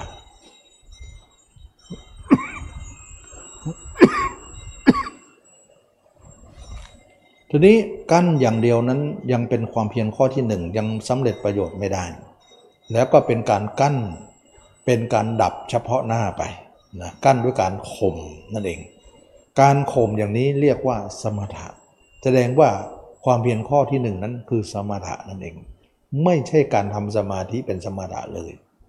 นะอันนั้นเขาเรียกว่าเจโตสมถะความเข้าใจของคนจึงต่างจากตรงนี้ไปเพราะนั้นมันนอกมรรคอันนี้มันในมรรคนะฉะนั้นคนตีความสมถะจึงต่างๆนานาว่าโน่นเข้าถึงอัปปนาอุปจาอัปปนาเป็นสมถะยกจิตขึ้นวิปัสสนามันไม่ได้เป็นอย่างนั้นมันไม่ได้เป็นอย่างนั้นเอาสมาธิมาปนไม่ได้เลยไปไม่ได้ไปไม่เป็นเลยนะก็ว่ากันไปแล้วแต่คนจะเข้าใจนะแต่ถ้าเราทำอย่างนี้เนี่ยความเพียรข้อที่หนึ่งนั้นคือสมถะแล้วความเพียรข้อที่สองเราจะสานต่อเลยนะข้อที่หนึ่งกั้นข้อที่สองก็สานต่องานข้อที่สองก็มีว่าเราจะเอาจิตดวงที่กั้นนั้นน่ะไม่ให้คิดถึงใครนะมามองตัวเองแล้วก็คิดถึงตัวเองแล้วให้เห็นตัวเองขึ้นมาอันนี้มองตัวเองแล้วคิดถึงตัวเองแล้วให้เห็นตัวเองขึ้นมานั้นทุกคนเริ่มต้นที่ไม่เห็นมาก่อนก็จริงแต่ก็มีกรรมวิธีที่จะดำเนินไปได้ทั้งทั้งที่ไม่เห็นพุทธองค์ก็ทรงสอนว่าทุกคนเริ่มต้นที่ไม่เห็นอยู่แล้วแม้แต่พระพุทธเจ้าพระอรหันต์ก่อนหน้าท่านที่จะบรรลุธรรมท่านก็ไม่เห็นเหมือนกันนะไม่ใช่ว่าท่านเห็นแจ้งแล้วก็จริงแต่ว่าเมื่อก่อนท่านก็ไม่เห็นอย่างเรานะคำว่าทำให้แจ้งเนี่ยตรงนี้ตรงที่มันมืดนี่เองมันไม่เห็นก็คือมันมืดทีนี้พระองค์ก็ทรงสอนว่าเราเคยจำจากคนอื่นได้ไหมจำจากคนตายอะว่าตายวันหนึ่งสองวันสามวันตายขึ้นตัวหนอนตาย เอ่อ เวลาคนเราผ่าท้องผ่าไส้คนตายผ่าไปแล้วตับไตไส้พุงเป็นยังไงตอนที่ไม่เน่าน่ะมันเป็นยังไงตอนเน่าแล้วเป็นยังไงตอนเน่าแล้วเละแล้วเป็นหนอนแล้วเป็นกระดูกเป็นยังไงก็แล้วแต่เราก็เห็นอยู่แล้วก็เราก็จำได้จำได้นั้นเขาเรียกว่าสัญญานะสัญญาเหล่านั้นเนี่ยเป็นอสุภสัญญาจำได้แล้วเราก็เอามาเอาความจำเหล่านั้นมาปราลบในตัวเราว่าเราเป็นเหมือนคนนั้นสินึกตัวเองเป็นเหมือนคนนั้นสิอย่างนี้เขาเรียกว่าพยายามนึกถึงคนตายแล้วเอามานึกถึงตัวเองเป็นเหมือนคนตายคนนั้นเมื่อก่อนเอาคนเป็นมานึกเยอะก็เลยเกิดราคะเกิดโทสะเกิดโมหะเปลี่ยนด้านบ้างเอาคนตายมานึกบ้างนะมันเป็นเรื่องที่ว่าย้อนแย้งกันหรือว่าคนตรงข้ามกันทางที่ตรงกันข้ามกันทางโลกเนี่ยเอาคนเป็นทางนั้นมานึกเขาไม่เอาคนตายนึกหรอกนะมันก็เลยเป็นเรื่องเป็นราวสาวความยาวยาวต่อความยาวสาวความยืดไปเรื่อยๆจนไม่มีที่สิ้นสุดเราเป็นมาแล้วราคะโมหะราคะโทสะโมหะจึงงอกงามแก่เราเราจึงวุ่นวายก็ไอ้คนเป็นนี่แหละนะเอาคนตายซะบ้างสิเพราะในชีวิตเราไม่เคยเอาคนตายมานึกเลยเราแต่แต่เอาคนเป็นเรารู้แล้วว่าทางหนึ่งคนตายอีกทางหนึ่งคนเป็นอืมมันเป็นอย่างนี้มันคนละทางกันเราจะทำสมาธิอย่างเดียวแต่เราไม่ได้เปลี่ยนทางเลยยังไงออกสมาธิก็ไปทางเก่าทางที่มันชอบนั่นแหละก็กลายว่าไม่พ้นทางเก่าแล้วก็ไม่พ้นตัณหาอยู่ดีนะฉะนั้นจึงว่าสมาธินั้นเป็นเพียงที่พักออกมาแล้วก็ยังไปทางเก่าทางเก่าก็ยังเป็นทางเก่าทางใหม่ก็ไม่เคยสร้างมันจะเป็นใหม่ได้อย่างไรนะฉะนั้นจึงว่ามรรคเนี่ยไม่ใช่การทำสมาธิแล้วไปทางเก่า เราจะเปลี่ยนทางเก่าให้เป็นทางใหม่ด้วยแล้วก็ปิดทางเก่าให้หายไปเลยแล้วก็ให้เหลือแต่ทางใหม่อย่างเดียวเราจะทำภารกิจนี้เป็นภารกิจที่ใหญ่มากนะก็เลยว่า เป็นความเพียรข้อที่สองเราจะเอาคนตายมานึกแล้วก็นึกตัวเองเป็นเหมือนคนนั้นใหม่ๆก็กล้ากลัวๆอยู่เพราะสัญชาตญาณของคนเราทุกคนก็กลัวผีอยู่แล้วนะกลัวตายแต่ก็มานึกอีกทีนึงว่ากลัวก็เป็นนะไม่กลัวก็เน่านะไม่กลัวก็ตายนะวันหนึ่งก็ต้องเน่าต้องเละอยู่ดีเป็นผีนี่แหละกลัวผีแต่วันหนึ่งก็ต้องเป็นผีกลัวนั้นใช่เหรอต้องมาคิดอีกทีนะเออคิดไปคิดมาก็เออเนาะแสดงว่าธรรมชาติสอนให้คนกลัวไว้ก่อนเพื่อจะไม่ให้คนรู้ความจริงมันจะเป็นอย่างนั้นไหมล่ะแน่นอนอยู่แล้วเขาสอนให้เรากลัวก่อนเพื่อจะปิดบังอะไรของเขาไว้นั่นเองแสดงว่าไอ้ความกลัวของเรานั้นปิดบังความจริงเอาไว้เราก็เลยกล้าขึ้นมาบ้างนะอย่างที่บอกว่าบางครั้งทำกลางคืนไม่ไหวก็ทำกลางวันก่อนนะกลางวันไปก่อนนะกลัวยังไงก็เป็นกลางวันแต่นานเข้านานเข้านะกลางคืนก็ได้สบายเลยกลางคืนก็กลัวมากก็เปิดไฟมากๆหน่อยนะเราไปปิดไฟได้เลยมันค่อยๆเรียนรู้ไปแล้วเราก็เริ่มคุ้นความเป็นคนตายคุ้นกับผีเพราะว่าเราต้องเป็นอยู่แล้วอนาคตแล้วก็ไม่ใช่ว่าเรานึกคนเดียวเนี่ยเราจะเป็นคนเดียวไอ้ที่ไม่นึกเราเป็นทั้งมันทั้งหมดแหละไอ้ไม่นึกนะตายเอาตายเอาทั้งนั้นแหละเน่าทั้งนั้นแหละฉะนั้นเราไม่นึกก็เท่ากับเราเสียค่าโง่ไปนะถ้าเรานึกเนี่ยมันก็ยังเตรียมความพร้อมอะไรบางอย่างไว้ให้เราเรียนรู้อะไรบ้างโลกนี้มันมีแต่ทางเก่าอย่างนั้นหรือนะทางใหม่ๆไม่มีบ้างหรือเราชีวิตเราก็เดิมๆหรือเราไม่เป็นคนใหม่บ้างหรือนะเราจะเป็นใหม่ได้อย่างไรถ้าไม่เปลี่ยนทางเราจะเป็นใหม่ไม่ได้หรอกถ้าเป็นทางใหม่เราก็จะเป็นคนใหม่แต่หน้าตาเก่านั่นแหละนะแต่ใจมันใหม่ขึ้นเราจะเปลี่ยนคนไปได้นะมันจะรู้สึกว่ามันนิ่งเป็นบ้างไม่หุนหันพลันแล่นเหมือนเมื่อก่อนมันจะเย็นลงนะแล้วก็ความแก่ความเจ็บความตายเป็นของทุกคนต้องเจอในข้างหน้าอยู่แล้วเรามาคิดจะเป็นอะไรไปนอกจากจะเป็นประโยชน์เท่านั้นเองไม่ได้เป็นโทษเลยนะเมื่อเป็นอย่างนี้แล้วเนี่ยความเพียรข้อที่สองจึงรองรับข้อที่หนึ่งอีกทีหนึ่งเรียกว่าวิปัสสนานั่นเองนะสมถะวิปัสสนาต้องคู่กันไปนะมันเป็นลักษณะอย่างนี้นะฉะนั้นขออ้างอิงนะตรงนี้นะว่าพุทธเจ้ากล่าวว่าถ้าใครอบรมมรรคก็ชื่อว่าอบรมสติปัฏฐานสี่มาดีแล้วถ้าคนไหนชื่อว่าอบรมสติปัฏฐานสี่มาดีแล้วก็ชื่อว่าอบรมมรรคมาดีแล้วเมื่ออบรมมรรคมาดีแล้วทำสองอย่างเรียกว่าสมถะวิปัสสนาก็ถือว่าเป็นผู้อบรมมาดีแล้วนะถ้าอยากจะสงสัยไปดูพระสูตรจะมีอยู่นะแสดงว่าพระเจ้ากล่าวตรงนี้เองเป็นสมถะวิปัสสนาทำสองอย่างนี้เกิดขึ้นถือว่าเป็นการอบรมมาดีนี่เองนะไม่ใช่คนอื่นเลยนะอันนี้หลายคนตีความสมถะต่างๆนานากันไปนะฉะนั้นจึงว่าเราอบรมตรงนี้ก็คือมรรคคือสติปัฏฐานสี่นั่นเองพิจารณากายในกายนี่เองนะสติก็เป็นตัวช่วยด้วยเป็นดุจทำนบด้วยเป็นการกั้นกระแสด้วยแล้วก็เป็นทั้งสติปัฏฐานสี่ด้วยแล้วความเพียรก็เป็นสัมมาปัฏฐานสี่ด้วยนะปัญญาก็เป็นอริยสัจสี่ด้วยสี่หมดเลยทีนี้นะสี่หมดเลยอริยสัจสี่สติปัฏฐานสี่สัมมาปัฏฐานสี่ความเพียรข้อที่สามก็คือรักษาภาพเราไว้เมื่อเราอุตส่าห์หามาได้เหมือนเราหาทรัพย์มาแล้วไม่รักษาได้ยังไงเราทรัพย์เราก็จะพร่องจะหายไปในที่สุดเราจะรักษาความเห็นนั้นไว้ทรงเอาไว้ให้เป็นเครื่องอยู่เสมอนะก็คือรักษาความเห็นว่าเดินไปก็เห็นตัวเองนั่งก็ดีนอนก็ดีเห็นตัวเองเป็นอสุภะทุกวันทั้งวันแล้วก็รักษาความเห็นนั้นไว้ตลอดเวลาเราเพียรสร้างเพียรรักษานั่นเองอนุรักษณาประทานนั่นเองนะแล้วก็ความเพียรข้อที่สี่ปิดอายตนะให้หมดเลยเพราะตาเป็นตัณหาของรูปตัณหาหูจิตออกทะลักออกไปทางหูเป็นสัทธะตัณหาตัณหาทั้งหกนั้นเป็นที่มาของอายตนะหก ปิดให้หมดมันจะได้ตัณหาหกก็จะได้ไม่มีสี่อย่างเป็นความเพียรนะจึงดับตัณหาทั้งหกได้ฉะนั้นความเพียร น, นี้สี่อย่างสี่ข้อนี้เอาทบทวนเลยนะหนึ่งเอาง่ายๆตัดภาพเขาอ่าจันสั้นตัดภาพเขาสองสร้างภาพเราสามรักษาภาพเอาไว้อย่าให้หายสี่ปิดหูปิดตานะถ้าจำให้ง่ายอีกทีก็คือเขาสองเราสองเขาหมายถึงว่าคนอื่นนะตอนนี้เราสู้สงครามว่าเราเอาคนเป็นกับคนตายมานึกนึกถึงเขานั้นเป็นคนเป็นเรานั้นคือนึกถึงคนตายเขาสองก็คือว่าตัดออกไปแล้วก็ปิดหูปิดตานะนี่คือเขาสองตัดเขาแล้วก็ปิดหูปิดตาไม่ให้ไปหาเขาเราก็คือสร้างกับรักษานะ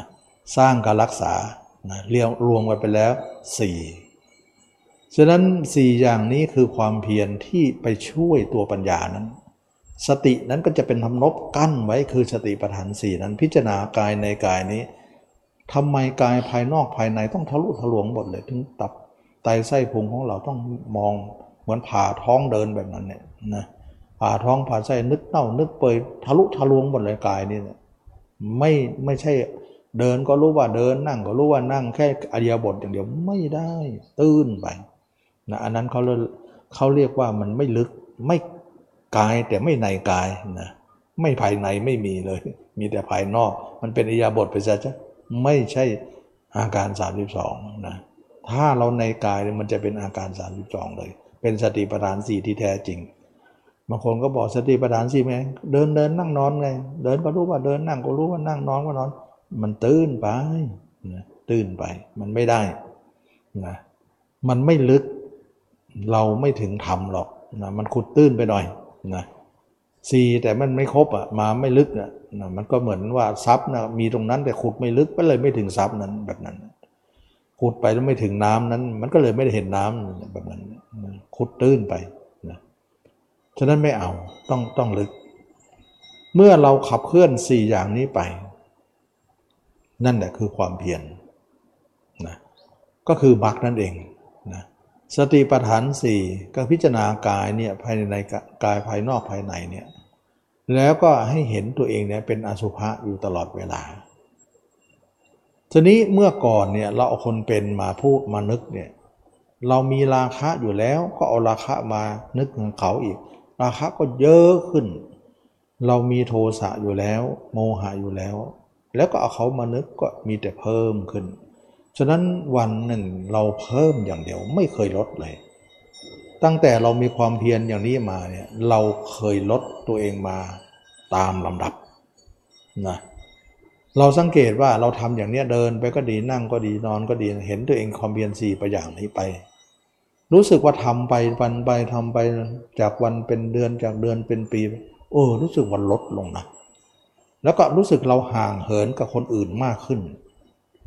เมื่อก่อนเอาคนนั้นมาคิดคนนี้มาคิดเอาเรื่องนั้นเรื่องนี้มาคิดมันใกล้ชิดกับคนนั้นสิ่งนั้นตลอดเลย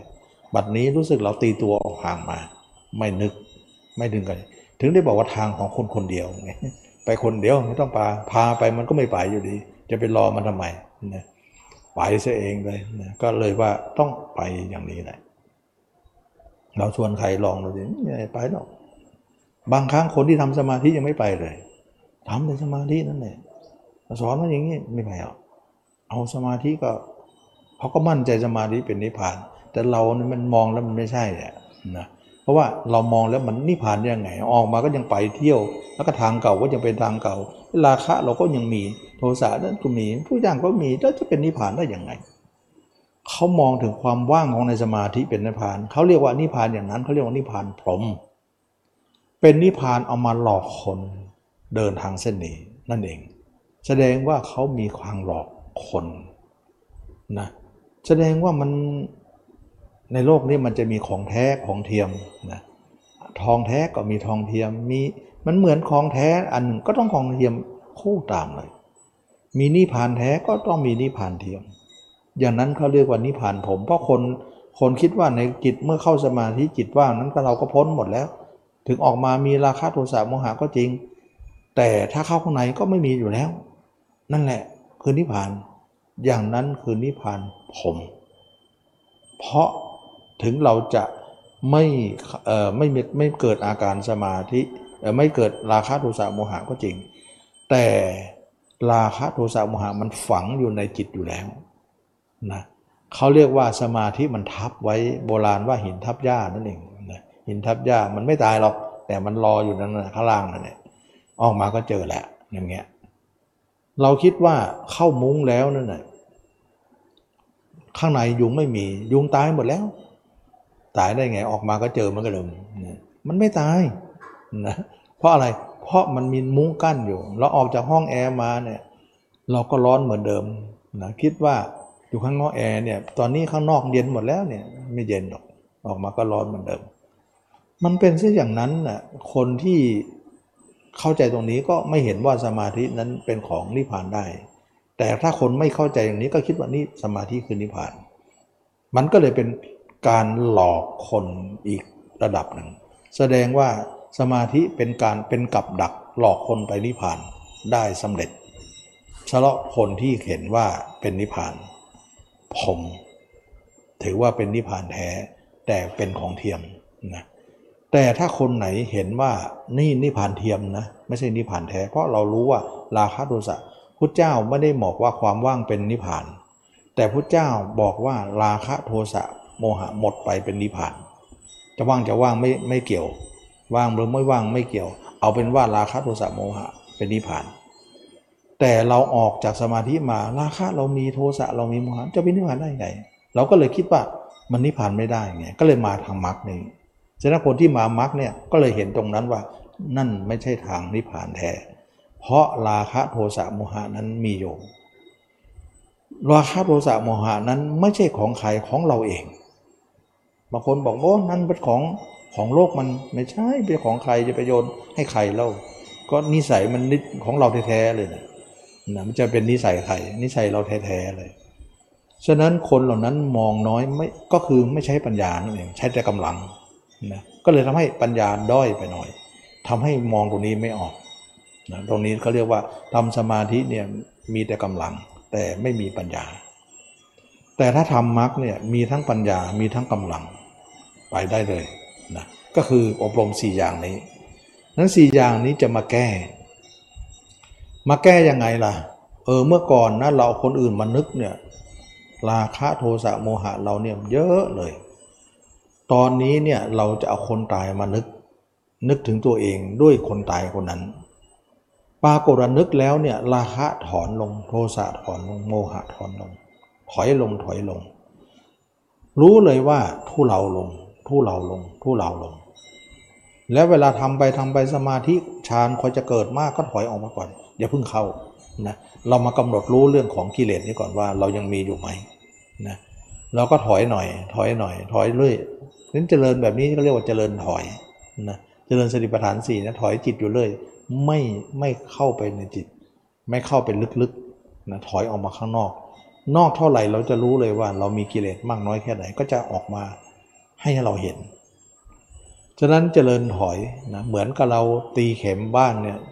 ถอยลงในดินแต่บ้านนี่สร้างขึ้นในบนอากาศนะมันมันเป็นลักษณะละสองอย่างเนี่ยมาค้ำจุนกันว่าเป็นสติปัฏฐานอันนี้ก็เป็นเรื่องของการเจริญสติปัฏฐานนะเจริญถอยนะเมื่อเป็นอย่างนี้แล้วเนี่ยเราก็มานึกนึกไปนึกมาจิตเราก็เริ่มอยู่กับตัวเองมากขึ้นปรากฏว่ามาอยู่กับเนื้อหนังตัวเองมากขึ้นมากขึ้นจิตก็เลยซึมซับเข้าไปในเนื้อในหนังเราเพราะจิตของเรานั้นห่างเหินตัวเองเหลือเกินไปฝังอยู่เนื้อหนังของเขาหมดเลยนะเมื่อไรก็ตวัดไปหาเมื่อไรก็ตวัดไปหาเขาอยู่เลยแต่ตอนนี้เราตั้งแต่เราทำความเพียรสี่อย่างนี้มาเนี่ยรู้สึกว่าจิตเราเนี่ยมองตัวเองบ่อยๆเนี่ยจิตเราซึมเข้าไปในหนังเนื้อหนังเรารู้สึกว่าเวลาเราไม่ทำก็ดีเวลาเราอยู่เฉยๆมันจะหน่วงๆนึบๆขึ้นมานะแสดงว่าเกิดจากผลงานที่เราเอามาจิตมาอยู่ในตัวเราบ่อยๆมันก็เลยซึมซับเข้าไปซึมซับเข้าไปโอ้ไม่น่าเมื่อก่อนเราไปอยู่กับเขาทั้งวันทั้งคืนเลย มันไปซึมอยู่เขาหมดเลยมันซับไปจิตเราหมดเลยเราก็เลยสูญเสียอำนาจหมดเลยตั้งแต่เรามาอยู่กับตัวเองรู้สึกว่าอำนาจเราเริ่มมีขึ้นนี่เองถึงบอกว่าเราเริ่มมีอำนาจแล้วไงการที่เคยบอกว่า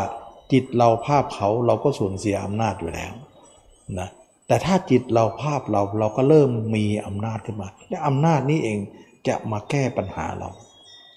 เราต้องการอำนาจไงที่บอกว่าจิตเราเนี่ยทำไมเราไม่มีอำนาจสั่งจิตให้หยุดทำไมไม่หยุดไม่ได้นะเราสั่งไม่ได้เลยเพราะมันอยู่ตกอำนาจของตัณหาหมดเลยนะมันไม่ใช่อำนาจของเราทีนี้เราจะกู้ดับตัณหาซะจะกู้ให้เป็นอำนาจเราซะก็เลยต้องทำอย่างนี้ขึ้นมาหลังจากนั้นแล้วเราก็เริ่มมีอำนาจขึ้นมาจาก ห้าเปอร์เซ็นต์ สิบเปอร์เซ็นต์ ยี่สิบเปอร์เซ็นต์ สามสิบเปอร์เซ็นต์ ขึ้นมาทีละน้อยละน้อยละน้อยเริ่มเห็นตัวเองใหม่ๆเราเห็นตัวเองไม่ได้ก็นึกถึงตัวคนอื่นเอาคนตายคนอื่นมานึกว่าเราเห็นคนแก่คนเจ็บคนตายยังไงก็มานึกถึงตัวเองอย่างนั้นต่อมาเนี่ยเราเห็นตัวเองได้บ้างแล้วก็ไม่ต้องไปนึกถึงใครเอาหมายแล้วเริ่มมองตัวเองไปเลยนะมองร่างจริงๆไปเลยไม่ต้องเน่าต้องเปื่อยอะไรเพราะตอนนั้นนะเรานึกเน่านึกเปื่อยนั้นเป็นนึกอุบายไปเพราะว่าเรานึกไม่ออกจริงนะก็นึกไปอย่างนั้นก่อนแต่ตอนนี้เราเห็นร่างจริงของเราขึ้นมาเราก็เห็นร่างจริงไปเลยแต่ให้มันแจ้งชัดขึ้นมาเรื่อยๆแล้วเมื่อเห็นขึ้นไปแล้วก็พยายามที่จะเอาเป็นเครื่องอยู่ให้ได้อยู่กับเขามานานอยู่กับตัวเองบ้างสินะอันนี้ก็เป็นเรื่องของการที่เราจะโอนย้ายสัมมโนครัวมาอยู่กับตัวเองแล้วไม่ไปอยู่กับใครแล้วไปอยู่บ้านเขาทั้งนั้นเลยไปอยู่กับเขาก็เลยทำให้เราเนี่ยไม่เป็นตัวของตัวเองนะเมื่อเป็นอย่างนี้แล้วเนี่ยจิตเราก็เริ่มมีอำนาจมีพลังมีอำนาจมีสมาธิสติปัญญาก็เริ่มเกิดขึ้นมาเกิดขึ้นมาเดินก็ดีนั่งก็ดีนอนก็ดีเห็นตัวเองอยู่เดิมๆและความเห็นตรงนี้พอกพูนขึ้นมาขึ้นมาเรื่อยๆเรื่อยๆกลายเป็นเครื่องอยู่ของชีวิตประจำวันไปนะเมื่ออยู่แล้วก็ค้นหาตัวเองว่าตัวเองทั้งหมดทั้งสิ้นนั้นมีอะไรเป็นเครื่องอยู่มันมีอะไรประกอบไปด้วยอะไรล่ะร่างกายนี้ประกอบด้วยเลือดเนื้ออาการสามสิบสองมีเลือดมีเนื้อมีกระดูกเส้นเอ็นโอ้ยน่าเบื่อมีแต่เลือดแต่เนื้อแต่น้ำเลือดน้ำเหลืองนะตายแล้วก็รีบเอาไปทำอะไรต่ออะไรเอาอะไรห่อไว้นะเอาเอาทำโลงมาห่อไว้เอาสมัยก่อนอินเดียก็ไม่มีเอาผ้าพันไว้ไม่ให้มันอุจจาตาเพราะมันน่าเกลียดนะแล้วก็รีบไปไปนะอย่าไปนานนะนานไม่ได้นะมันดูไม่จืดนะก็รีบไปอะไรต่ออะไรจนบางบางคนตายเนี่ยต้องไปในภายวันนั้นเลยนะแต่บางคนก็ผ่อนปลนในสมัยนี้ก็ยาวหน่อยเพราะมีแช่เย็นไว้นะเพราะไม่งั้นเน่าเป๊ะนะอันนี้ก็เป็นเรื่องของการที่ว่าเห็นร่างกายตามเป็นจริงก็เกิดการเบื่อหน่ายสรีระตัวเองขึ้นมาทำให้เราเบื่อสรีระผู้อื่นต่างหญิงก็เริ่มเบื่อชายขึ้นมาชายก็เริ่มเบื่อหญิงเบื่อคนทุกหมดในโลกว่ามีแต่กองกระดูกเท่านั้นไม่มีอะไรมากกว่านี้ฉะนั้นเมื่อเป็นอย่างนี้ราคะก็ถอดถอนออกโทสะก็ถอดถอนโมหะก็ถอดถอนตัณหาก็แห้งลงแห้งลงแห้งลงแห้งลงไอ้คนผักใสข้างหลังนั่นก็เบาลงเบาลงเบาลงเบาลงนะเราสังเกตนะเมื่อก่อนจิตเราเร็วๆแต่ตอนนี้รู้สึกช้าลงเพราะอะไรเพราะแรงผลักมันเบาลงแล้วนะคนผลักข้างหลังเราบอกแสดงว่าได้ผลต่อไปจิตช้าลงไปอีกช้าไปอีกนิ่งนิ่งมากเลยโอ้แรงผลักมันเบาลงแสดงว่าตัณหาเบาบางท่านถึงบอกว่าความเบาบางแห่งตัณหานั้นนะความไม่พัวพันตัณหานั้นนะการสลัดคืนตัณหานั้นอานาลโยการไม่พัวพันในตัณหานั้นปฏินิสสโคการสละคืนตัณหานั้นมุตโตการพ้นตัณหานั้นมันเป็นเรื่องของการที่ตัณหาแห้งไปเบาบางจางคายไปเรื่อยๆมันไม่ได้ว่าหมดทันทีทันใดไม่ใช่เบาบางจางคายเหมือนเราขยี้ผ้าเนี่ยที่มันเปื้อนหนักๆนั่นแหละขยี้นานๆซักไปซักไปเออมันจางลงจางลงจางลงแบบนี้เพราะมันฝังลึกและสุดท้ายก็ขาวได้นะความจางก็หายไปอย่างเงี้ย มันจะเป็นลักษณะนั้นแต่เราอย่าไปเพิ่มมันนะแล้วก็คอยวันหลังเราคอยจะไปคิดข้างนอกแล้วมาค่อยดึงกลับโอ้วันไหนไม่ดึงกลับวันนั้นเป็นเรื่องเลยโอ้ยรู้สึกวันวันนี้แย่เลยเอาไม่ค่อยอยู่เลยเพราะเราไปปล่อยใจหน่อยแล้วอย่างนั้นก็คือความนิสัยเดิมๆเรามันชอบอยู่ชอบกับสิ่งนั้นเพราะว่าบ้านเคยอยู่อู่เคยนอนมันเคยอยู่กันมาหมกมุ่นด้วยกันมาช้านานมันจะตีทางกันเนี่ยมันไม่อะไรอาวรณ์เหลือเกินนะมันอะไรอาวรณ์อะไรของมันฉะนั้นจึงว่าพระเจ้าถึงบอกว่าความอาลัยนะเพราะว่าพระเจ้าตรัสรู้ใหม่ๆนะถ้าพระเจ้าก็เล็งเห็นว่ามนุษย์นี้ติดอยู่ในความอาลัยทางที่พระเจ้ารู้เป็นทางที่พ้นจากความอาลัยเป็นทางย้อนสอนย้อนกระแสแต่คนทั้งหลายยังติดความอาลัยอยู่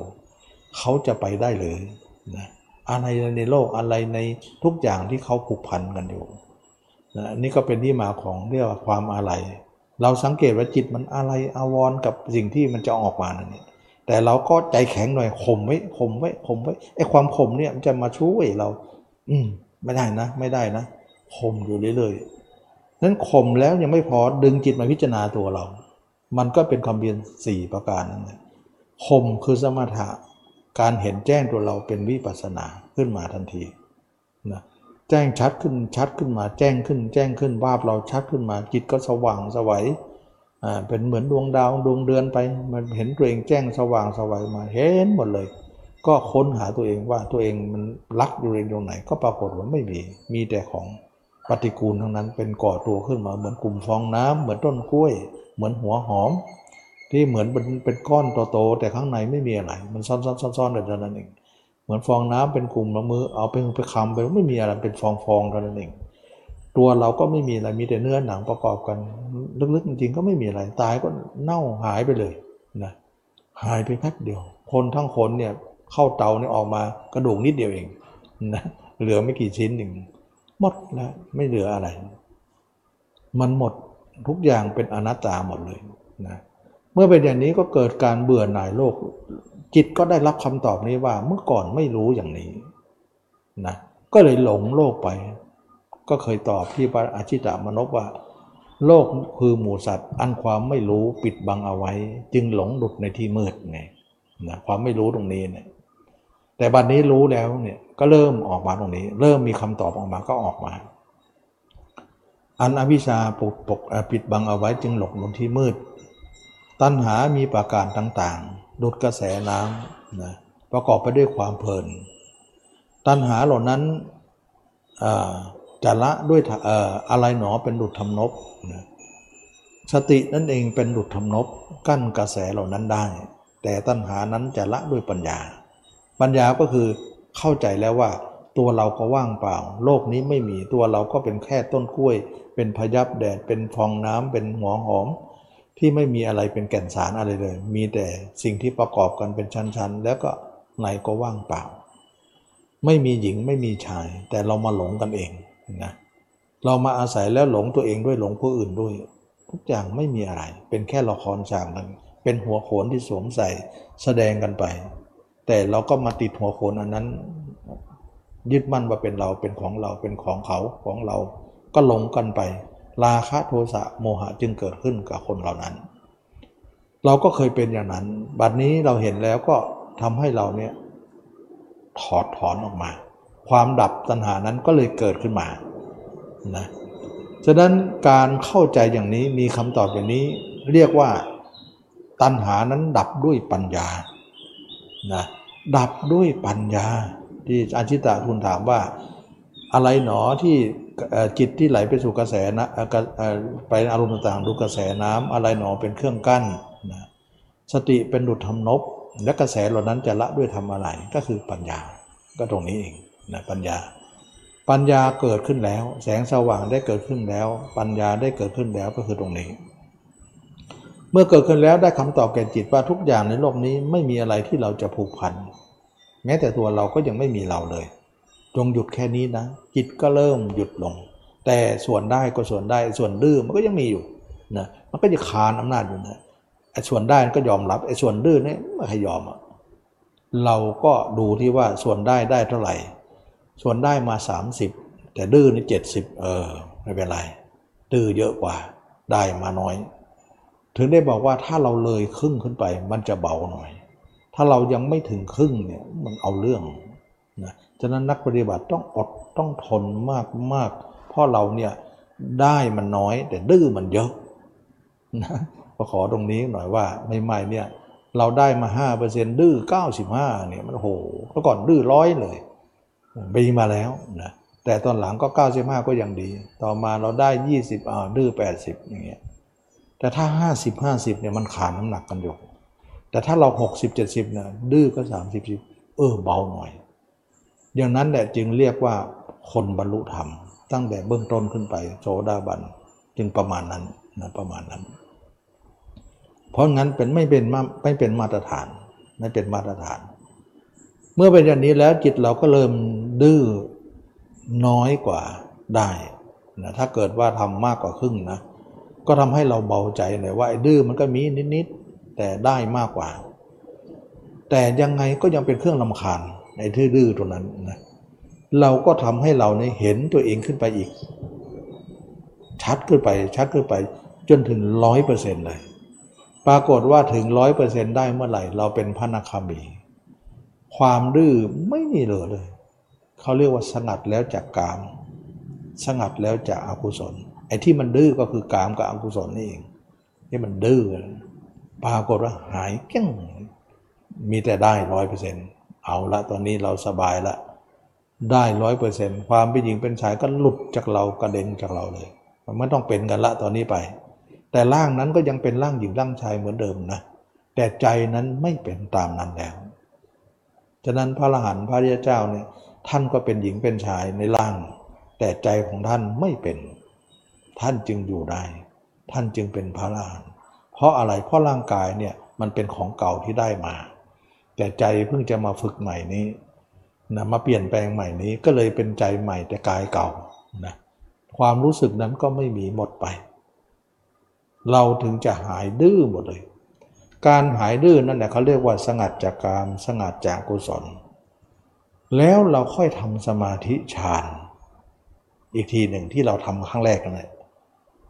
เราก็รู้ว่าฌานเนี่ยไปทางพรหมโลกแต่ไม่เป็นไรขอศึกษาอีกทีหนึ่งตอนนั้นเข้ามาเข้าฌานไม่ค่อยจะได้ได้ก็นิดนิดหน่อยหน่อย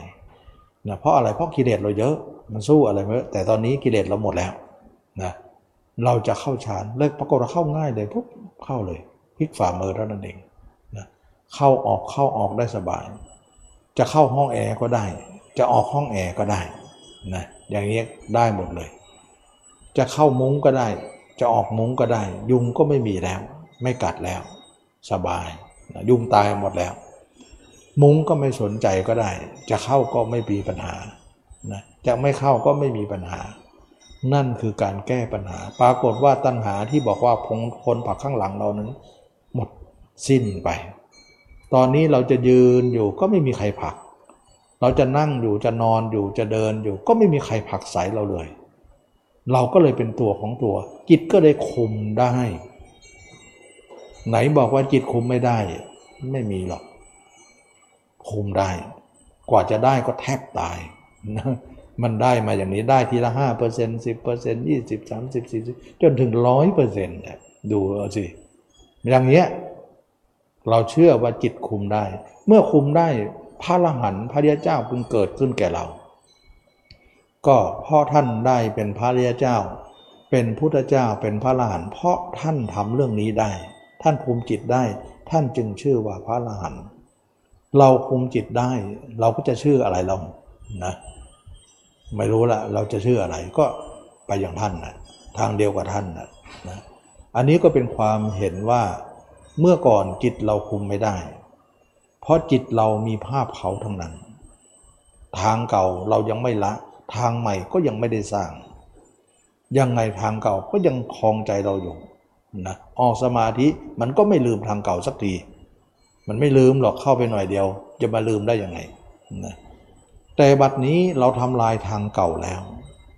ทางใหม่ก็สร้างขึ้นมาแล้วเราก็อยู่ทางใหม่ไปเลยทางเก่าก็อวสานอวสานไปเลย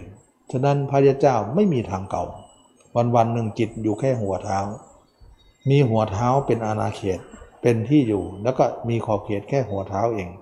วันวันหนึ่งมีภาพเราชัดที่สุดในโลกภาพคนอื่นไม่มีเวลาเราจะเข้าสมาธิฌานก็เข้าไปนะทิ้งตัวคนเองก่อนนะเวลาจะเข้าก็ต้องดับภาพตัวเองก่อนแล้วก็เข้าไปเวลาออกมาภาพเราก็เด้งหลับเลยนะเวลาเราเข้าไปก็ภาพเราก็หายไปเลือนหายไปเวลาออกมาก็เด้งหลับเลยแต่ภาพเราต้อง ร้อยเปอร์เซ็นต์ ก่อนเราถึงค่อยทำสมาธิถ้าเราไม่ทำถึงร้อยนะภาพเขาเด้งรับแทนเลยหรือภาพเราก็เด้งรับแต่ไม่ชัดไม่ชัดภาพเขาก็ชัดกว่าเขาลากไปกินหมดฉะนั้นเราถึงได้มาตมาบอกอย่าเพิ่งเข้าอย่าเพิ่งเข้าให้มันถึงร้อยก่อนนะร้อยแล้วเราจะได้ไม่คือคือไม่ต้องเก็บงานข้างหลังอะอยู่ๆเราเนี่ยคอยคอยยังไม่เห็นเท่าไหร่เนี่ยฌานมาก็เข้าสมาธิฌานออกมาในภาพเราก็ยังไม่ชัดเลยภาพคนอื่นยังชัดอยู่เลยไปโน่นอีกไปไม่รอดแล้วตัวเองก็มาเก็บงานข้างหลังอีกนี่เราไม่เก็บก็เลยไม่ต้องสนใจเรื่องสมาธิแล้วก็เอาแต่การเห็นกายให้ร้อยก่อนแล้วเมื่อเราร้อยแล้วเราจะไม่หวนกลับไปเก็บภาพอีกว่าภาพเรากับภาพเขาจะเป็นศัตรูกันไม่มีนะมันโล่งเลยนะเราถึงว่าไม่ควรเข้าสมาธิระหว่างที่เรายังไม่เห็นตัวเองร้อยถอยออกจากอย่างเดียวก่อนแต่เมื่อใดร้อยแล้วเราขี้เกียจไปเก็บงานนะออกมาภาพเราก็ยังไม่ชัดภาพเขายังชัดเด้งรับดีไม่ดีเสื่อมไปด้วยมันก็เป็นปัญหาที่เราคลังคาสาในจะเข้าสมาธิในออกมาภาพเขาก็ยังลาวีเราอีกเพราะภาพเราก็ยังไม่แข็งแรงอะไรเลยอย่างนี้แหละจึงว่ามันไม่เป็นมันไม่ไปไหนหรอกนะฉะนั้นเวลานักปฏิบัตินั้นปฏิบัติใหม่ๆเนี่ยจะมาห่วงมากว่าสมาธิฌานมันเกิดเยอะเพราะตัวเองก็เคยทำฌานมาแล้วแต่ก่อนเนี่ยทำฌานแต่มันมันไม่ได้มากอะมันได้ไม่นิดหน่อยแต่ตอนนี้ไม่ทำแต่กลับมันมาได้เยอะนะมันมาเยอะแล้วเมื่อจะเยอะเนี่ยเหมือนกับตัวเองก็ต้องน้ำขึ้นก็รีบตักโอ้เมื่อก่อนถ้าอยากได้จะตายตัวนี้ออกมาเองเนี่ยจะไม่เอาได้ยังไงเอาก็กลายเป็นกับดักเลยเขาดักเราไม่ให้ไปทางนี้เลยก็บอกแล้วว่านิพพานพรหมเขาสร้างมาดักอยู่แล้วดักคนไม่ให้ไปนิพพานจริงเราก็ไปหลงกลเขาอีกก็เลยน้ำขึ้นรีบตักตาเขาก็เสร็จเลยถอยอย่าเข้าแต่ทีนี้ว่าถ้าเราไปถึงพระอนาคามีภาพเราเนี่ยบริบูรณ์ถึง ร้อยเปอร์เซ็นต์ แล้วเนี่ยเราเข้าได้เลยไม่เป็นไรนะถึงแม้ทางนี้จะเป็นทางพรหมโลกมันไม่ไปพรหมหรอกเพราะอะไรเพราะยังไม่ตายมันไปไม่ได้แต่ถ้าตายนะอย่าเข้าออกซะนะก็เลยว่าไปตอนเป็นเข้าสมาธิฌานเข้าฌานออกฌานเขาพระอรหันต์ก็เข้าอยู่เสมอพระเจ้าก็เข้าอยู่เสมอเข้าฌานออกฌานเข้าฌานออกฌานแต่เวลาจะละสังขารก็ต้องออกซะไม่งั้นติดพรหมโลกข้างบนอีกก็ไม่ได้อีกแต่ทีนี้ว่าเราเข้าฌานไปเนี่ยไม่ต้องกลัวภาพคนอื่นเด้งนะเพราะภาพเราแข็งแรงพอ ร้อยเปอร์เซ็นต์ ไม่มีภาพใครแล้วเราเข้าไปเถอะภาพเราหายไปไม่เป็นไรออกมาภาพเราจะเด้งรับเองเพราะเราสร้างไว้ดีแล้วนะภาพเขาจะไม่มีการปรากฏขึ้นมาในใจเราเลยกลายว่าเราเนี่ยอยู่กับตัวเองได้สำเร็จเมื่อเป็นอย่างนั้นแล้วเนี่ยเราก็เห็นว่าฌานทั้งหมดนั้น เอ่อ เป็นสังโยชน์เบื้องบนพุทธเจ้าสอนให้ทำและสอนให้ละซะสังโยชน์เบื้องล่างเราละมาแล้วเป็นพระอนาคามีแล้วนะสังโยชน์เบื้องบนนั้นรูปราคะรูปราคะก็คือรูปประชานรูปประชานอย่าจะไปยินดีมันนะเอาใช้ตอนเป็นตอนตายอย่าเอาก็ให้ตอนเป็นนั้นเข้าออกได้ตอนตายก็ทิ้งซะก่อนที่จะลมหายใจจะดับเนี่ยให้ออกซะนะซึ่งพุทธเจ้าเองเนี่ยตอนที่ปรินิพพานเนี่ยถ้าเราไปอ่านปรินิพพานสูตรเนี่ยก็จะเห็นว่าเข้าฌานออกฌานสุดท้ายก็ออกแล้วเมื่อออกแล้วเมื่อเมื่อพุทธเจ้าจะปรินิพพานเนี่ยพระอนุรุทธะซึ่งเป็นสาวกองค์หนึ่งที่สร้างบารมีมารู้เรื่องของพุทธเจ้าตอนนิพพานนะซึ่งพระอนุรุทธะเนี่ยเป็นผู้มีบารมีรู้คนอื่นแล้วยังไม่พอรู้พุทธเจ้าด้วยด้วยเป็นผู้มีตาทิพย์นั่นเองทำไมพุทธเจ้าให้รู้ เพราะว่าธรรมเนียมของพุทธเจ้าเนี่ยว่าถ้าไม่มีใครรู้เลยเนี่ยเพราะวิสัยของพุทธเจ้าเป็นผู้มีบุญไม่มีใครรู้ใจพุทธเจ้าได้ง่ายๆหรอกแต่ต้องมีใครคนหนึ่งที่สร้างบารมีเพื่อรู้ตรงนี้ประโยชน์คืออะไรประโยชน์ว่าถ้าไม่มีใครรู้เลย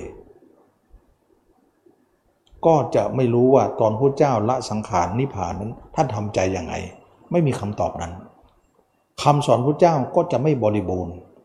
เหมือนกับว่าตั้งแต่ต้นตรัสรู้มาเนี่ยดีมาหมดเลยมาสุดท้ายเสียไม่มีใครรู้ว่าพุทธเจ้าทำใจยังไงตอนนิพพานเพราะไม่มีใครรู้คำสอนท่านก็ไม่บริบูรณ์ตั้งแต่ตรัสรู้ไปถึงปรินิพพานคำว่าปรินิพพานนี่ก็ไม่บริบูรณ์นะแต่ถ้ามีสงฆ์องค์ใดองค์หนึ่งพระอรหันต์องค์ใดองค์หนึ่งมารู้เนี่ยแล้วก็เอาความรู้นั้นบอกกันว่าต่อไปนะเราจะละสังขารทุกคนจะต้องตายเนี่ยต้องละมรณภาพเนี่ยต้องทำใจแบบนี้นะเพราะพระเจ้าทำให้เป็นตัวอย่างแล้วโดยการถ่ายทอดจากพระอนุรุทธะมาพอพระพุทธองค์เนี่ยไม่สามารถจะออกมาด้วยพระโอษฐ์แล้วเพราะการป่วยครั้งนั้นเป็นการที่ไม่พูดแล้วไม่มีการเอ่ยพระโอษฐ์อะไรได้จะต้องมีสื่อกลางรับรู้เรื่องนี้เมื่อพระอนุรุทธะรู้เรื่องนี้แล้วเนี่ย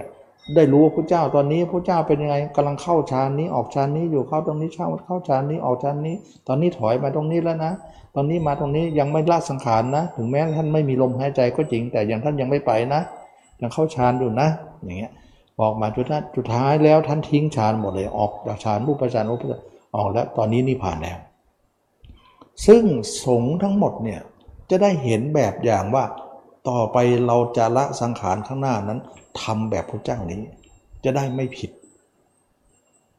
คำสอนพระเจ้าปิดฉากด้วยความบริบูรณ์เลยโดยการถ่ายทอดจากพระอนุรุทธะถือว่าคำสอนท่านบอกว่าตั้งแต่ตรัสรู้ไปถึงปรินิพพานคำสอนนั้นไม่มีอะไรที่ปิดบังอำพรางเลยโอ้โห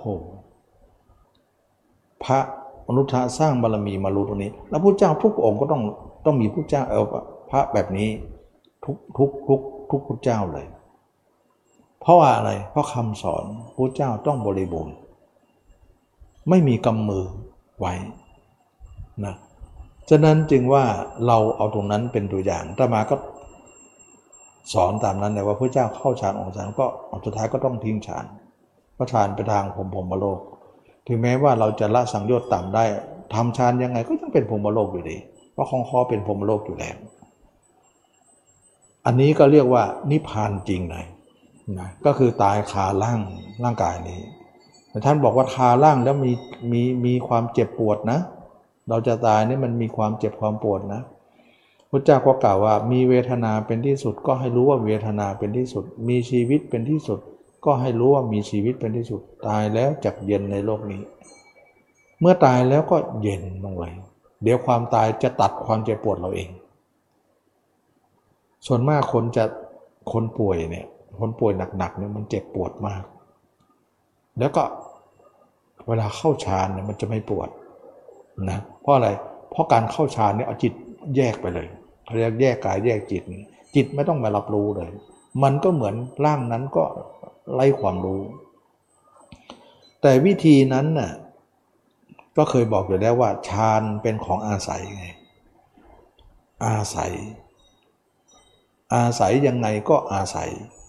และการที่เราอาศัยคนอื่นเนี่ยอาศัยสิ่งอื่นเนี่ยเขาย่อมมีอำนาจขึ้นมาทันทีเลยสิ่งที่เราอาศัยนั้นจะมีอำนาจเลยก็ตอนที่เราเจ็บปวดมากๆเนี่ยเราไม่ไหวแล้วนะเราจะเข้าฌานแล้วนะเพราะเข้าฌานแล้วเราไม่ปวดก็เลยฌานก็บอกมานี่สิเดี๋ยวจะแก้ให้เดี๋ยวจะได้ไม่ปวดเดี๋ยวเราจะช่วยคุณเข้ามาสิเข้ามาสิ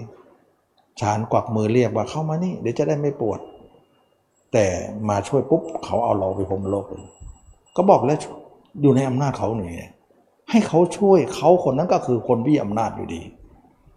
กลายว่าสิ่งที่มาช่วยนั่นแหละเขามีอำนาจกว่าเราเพราะเราแก้ปัญหาเราไม่ได้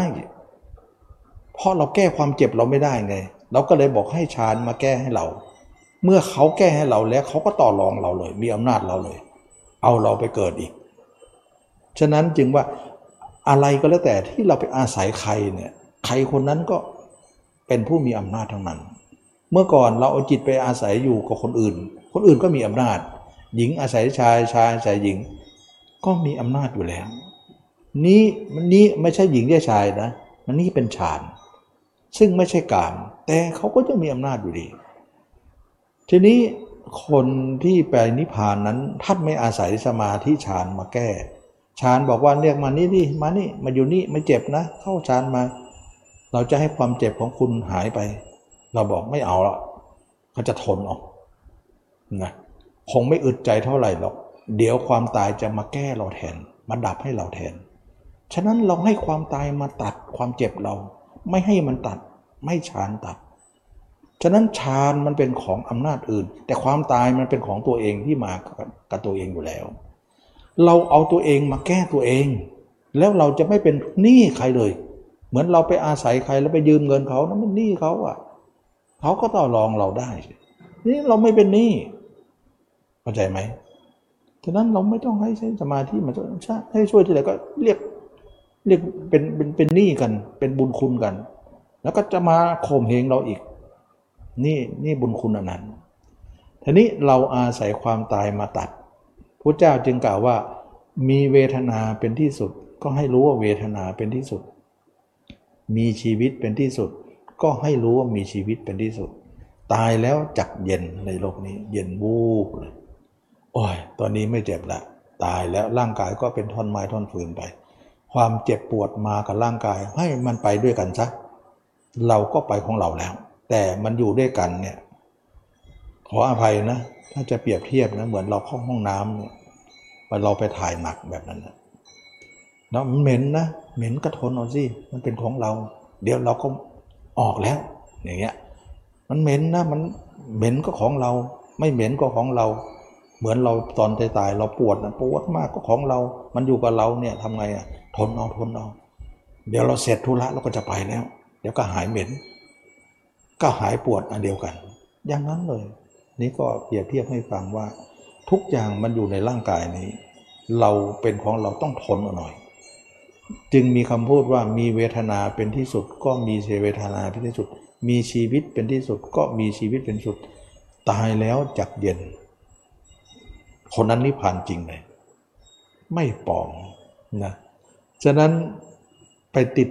สังโยชน์เบื้องบนยังเป็นนิพพานปลอมอยู่นะสุทธาวาสปลอมข้างล่างก็ปลอมแบบชั้นสังโยชน์เบื้องล่างก็ปลอมแบบข้างล่างฌานครบไม่ค่อยได้เลยนะครบต้องรู้จักครบเท่านั้นเองพระอรหันต์ก็ครบอยู่แต่ครบรู้จักครบได้อยู่ฉะนั้นเหยื่อที่เกี่ยวเบ็ดอยู่เนี่ยเราฉลาดกินก็ไม่ติดเบ็ดหรอกนะไม่ติดบ่วงแต่ถ้าไม่ฉลาดก็ติดบ่วงติดเบ็ดมาหมดนะในพานที่เขาดักบ่วงไว้เขาเอาเหยื่อล่อเนี่ยถ้าไม่ฉลาดกินก็ติดบ่วงเขาแต่ถ้าฉลาดกินก็อิ่มท้องได้อยู่แต่บ่วงไม่ติดมันต้องฉลาดอีกทีหนึ่งฉลาดเพราะอะไรปัญญาไงก็บอกเลยว่าดับด้วยปัญญาโอ้สมาธิเอาไม่อยู่ปัญญาเอาอยู่นี่ปัญญาไม่เสียรู้ใครเลยปัญญานี่ฉลาดมากแม้แต่สมาธิมาช่วยบอกไม่ไม่ต้องคุณมันมาช่วยเราหรอกเราช่วยตัวเองเดี๋ยวความตายเราก็จะมาดูที่ปัญญาเนี่ยถึงได้บอกว่าปัญญาเป็นหัวหน้าปัญญานี่เป็นมรรคข้อแรกเลยข้อที่หนึ่งสัมมาทิฏฐิเป็นปัญญาปัญญาก็คืออริยสัจสี่ปรากฏว่าทุกข์สมุทัยนิโรธมรรคทุกข์ควรกำหนดรู้นะเรารู้แล้วว่าทุกข์เราเป็นยังไงกิเลสออกนอกเป็นทุกข์เหตุของทุกข์คือตัณหาเป็นผู้ผลักไสเราอยู่ข้างหลังตลอดการดับทุกข์ดับตัณหานั้นตอนนี้คนผลักข้างหลังเราหมดแล้วนะหมดไม่ผลักแล้วนิโรธคือการดับทุกข์คือทำให้แจ้งเพราะตัณหาดับภาพเราก็แจ้งไปหมดเลยชัดก็บอกแล้วว่าวันวันหนึ่งภาพเราชัดที่สุดในโลกไม่มีภาพใครชัดภาพเราชัดที่สุดในโลกนี่เองจึงเรียกว่าทำให้แจ้งเป็นอริยสัจข้อที่สามทุกข์ควรกำหนดรู้มรรคอริยสัจข้อที่หนึ่งเหตุของทุกข์คือตัณหาควรละเสียนะ ก็คือตัณหาควรละเสียก็คือตัณหาหกอย่างนั่นเองนะควรละเสียก็คือตาไปเห็นรูปหูไปยินเสียงและเป็นรูปปัจจนาสัทธตัณหาแล้วก็นิโรธแปลว่าดับทุกข์แปลว่าดับตัณหานั้นหรือทำให้แจ้งอันเดียวกันแจ้งแล้วก็ดับตัณหานั้นได้แล้วก็ข้อสุดท้ายคือมรรคมรรคก็คือความเพียรสามประการนั้นด้วยแล้วก็มรรคข้ออื่นก็ตามมานะสามตัวนี้ช่วยกันสัมมาวาจาก็ตามมาสัมมากัมมันโตก็ตามมาสัมมาอาชีโวก็ตามมาหมดครบหมดเลยแปดข้อเลยนะฉะนั้นเวลาคนที่ทำอย่างนี้แล้วเนี่ยวาจาก็เปลี่ยนแปลงไปการงานก็เปลี่ยนแปลงไปอาชีพก็เปลี่ยนแปลงไปทำดีหมดไม่มีอกุศลทำให้ตัวเองเนี่ยปราศจากความชั่วละอายต่อความชั่วกลัวต่อการทำบาปเป็นสัมมาทิฏฐิเป็นบุญเป็นกุศลที่ไม่มีอะไรที่จะทำอะไรไม่อยู่ในอำนาจของตัณหาราคะโทสะโมหะก็สิ้นไปฉะนั้นถ้าใครทำอย่างนี้เนี่ยราคะสิ้นไปทำไมสิ้นล่ะเพราะเรานึกอสุภะแล้วไม่เห็นตัวเองและสุดท้ายเนี่ยอยู่กับตัวเองตลอดภาพตัวเองไม่มีราคะเลยนะไม่มีโทสะเลยไม่มีโมหะเลยภาพตัวเองนั้นปราศจากราคะเป็นไปไม่ได้หรอกนึกถึงตัวเองแล้วราคะเกิดโทสะเกิดโมหะเกิดไม่เป็นหรอกนะเป็นไปได้ที่เรานึกคนอื่นราคะจะเกิดโทสะโมเกิดโมหะจะเกิดทีนี้เมื่อเราละราคะโทสะโมหะนี้กับละภาพคนอื่นได้อันเดียวกันนะแสดงว่าคนที่ละราคะโทสะโมหะได้ไม่มีภาพใครเลยในโลกนี้มีแต่ภาพตัวเองนั่นเองไม่มีภาพจึงไม่มีราคะโทสะโมหะเพราะภาพเราแทนหมดแล้วเพราะภาพเราไม่ใช่ราคะโทสะโมหะฉะนั้นสิ้นราคะโทสะโมหะนี่เองจึงชื่อว่านิพพานไม่ใช่ว่าความว่างเท่าไหร่ในสมาธิแต่นี้จิตเราจะเข้าสมาธิว่างยังไงเราไม่ถือว่าความว่างเป็นนิพพานและก็ไม่ตายในขาสมาธิหรอกตายขาล่างเราซึ่งเป็นร่างที่ไม่มีราคะโทสะโมหะเพราะเราเบื่อแล้วร่างนี้นั่นแหละคือนิพพานอันนี้เราพิสูจน์ได้ตรงนี้ว่าถ้าทุกคนนะพิสูจน์ว่าเราทำไปแล้วรู้สึกว่าเออเราเบาลงนะราคะโทสะโมหะแสดงว่าเรามาถูกทางแล้วตอนนี้เราย้อนไปนะว่าเราเกิดมาหลังพุทธเจ้า สองพัน กว่าปีถ้ามรรคนี้ยังมีการสอนอยู่มีการประพฤติปฏิบัติอยู่และเรายังกำเนิดอยู่เรายังไม่ถึงนิพพานนะความหวังมันก็เริ่มมีแล้วว่านิพพานอยู่ที่ไหนรู้สึกเราเห็นเห็นอยู่นะแล้วรู้สึกว่าเออเป็นไปได้ที่เราจะไปสู่มรรคผลนิพพานซึ่งบอกแล้วว่ามรรคเนี่ยสูงกว่าสมาธิตั้งเยอะสมาธิมันเป็นพื้นฐานนะไม่ใช่ของนิพพานขนาดสูงๆแล้วเนี่ยเป็นสังโยชน์เบื้องบนเอาสมาธิไปก็ยังไม่ให้ไปเลยไปก็ยังเป็นโลกอยู่ดีนะเป็นนิพพานพรมอยู่ดีจึงว่าสมาธิเป็นพื้นฐานที่เราเรียนรู้ไม่ใช่ทางของการตรัสรู้แต่เอามาประกอบได้บ้างบางส่วนเท่านั้นเองพระอรหันต์บางองค์ไม่เอาเลยไม่เอาฌานเลยเอาแต่เห็นตัวอย่างเดียวก็ดับไปเลยเขาเรียกว่าปัญญาวิมุตติพระอรหันต์บางองค์เอาแล้วก็ทิ้งไปเสียเอาแล้วตอนเป็นแต่ตอนตายก็ละซะเป็นเจโตวิมุตติด้วยปัญญาวิมุตติด้วยก็เลยมีสองแบบเท่านั้นพระอรหันต์มีสองแบบนะเจโตวิมุตติปัญญาวิมุตติกับปัญญาวิมุตติอย่างเดียวนะสมัยก่อนนะเขาเรียกว่าปัญญาวิมุตตินี่หนึ่งแบบละแล้วก็แบบที่สองเขาเรียกว่าอุพัตโตภาคาวิมุตติอุพัตโตแปลว่าบรรลุทั้งสองส่วนทั้งพิจารณาตัวทั้งฌานด้วยสองส่วนเนี่ยเขาเรียกอุพัตโตภาคาวิมุตติก็คือการบรรลุทั้งส่วนสองนั่นเองมีสองอย่างพระอรหันต์มีสองอย่างแต่แยกเป็นไปสามอย่างก็มีหกอย่างก็มีแล้วแต่ใครจะแยกไปสละพิญโยเตวิชโชอสละพิญโยปฏิสัมปัตโตไปว่าไปนะก็ว่ากันไปแต่ความจริงนี่มีสองอย่างใหญ่ๆอันนี้คือนิพพานที่แท้จริงฉะนั้นจึงว่า สองพัน กว่าปีเนี่ยที่อาตมาได้นำเรื่องมรรคมากล่าวมาแนะนำให้สาธุชนได้ทราบนั้นเราถือว่าเรามาลื้อฟื้นพุทธศาสนาใหม่แล้ว เราไม่ต้องเสียใจว่าเราเกิดมาไม่ได้เจอพระเจ้าเราเจอพระธรรมและเจอมรรคเจอคนเอามรรคมาสอนแล้วเราก็ปฏิบัติมรรคพอได้บ้างนะก็เริ่มรู้เลยว่าเราไม่ว้าเหวเราไม่เงียบเหงาไม่เราไม่เดียวดายแล้วทำแล้วรู้สึกว่าใหม่ๆสดๆเหมือนสมัยพุทธกาลเลยไม่ได้เก่าเลยทำนี้ทำนี้ใหม่เสมอทุกวันนี้เราสองพันกว่าปียังใหม่เหมือนเดิมอันนี้เป็นความรู้สึกของทุกคนว่าถึงแม้ว่าเรายังทำไม่ถึงไหนแต่ในความหวังในใจของทุกคนยังไม่ถึงไหนก็ตามรู้สึกว่าวันหนึ่งตัวเองต้องพ้นแน่คิดอย่างนั้นมันมีความหวังขึ้นมาเมื่อก่อนไม่มีความคิดนี้เลยมืดมนหมดเลยว่าไม่รู้จะไปทางไหนนิพพานอยู่ตรงไหนแต่ตอนนี้มันลำไหลลำไหลให้เราเห็นอยู่อย่างนี้ก็ประจุดประกายความหวังของเราให้เกิดความรู้สึกที่เราจะฮึกเหิมต่อสู้ต่อไปเราจะสู้เราจะตัวเองซึ่งถึงที่สุดต่อไปนั่นคือความหวังของเราวันนี้ก็สมควรแก่กาลเวลานะได้พูดถึงเรื่องของนิพพานให้ฟังว่าการที่เราได้มาเรียนรู้มรรคนั้นเป็นเรื่องที่ดีที่สุดนะเรามาลื้อฟื้นใหม่ว่าสมัยพุทธเจ้ายังไงอย่างนั้นสมัยนี้ สองพัน กว่าปีก็อย่างนั้นเลยเพราะมรรคตราบใดมีมรรคอยู่พระอรหันต์จะไม่ว่างจากโลกนะอันนี้ก็ถือว่าเป็นข้อมูลที่เราได้มาแล้วก็ตรงความจริงแล้วก็เรามารู้จักมรรคมรรคไม่ใช่ของใครที่จะมาพูดกันง่ายๆนะเข้าใจยากจริงๆวันนี้ก็สมบูรณ์แก่เรา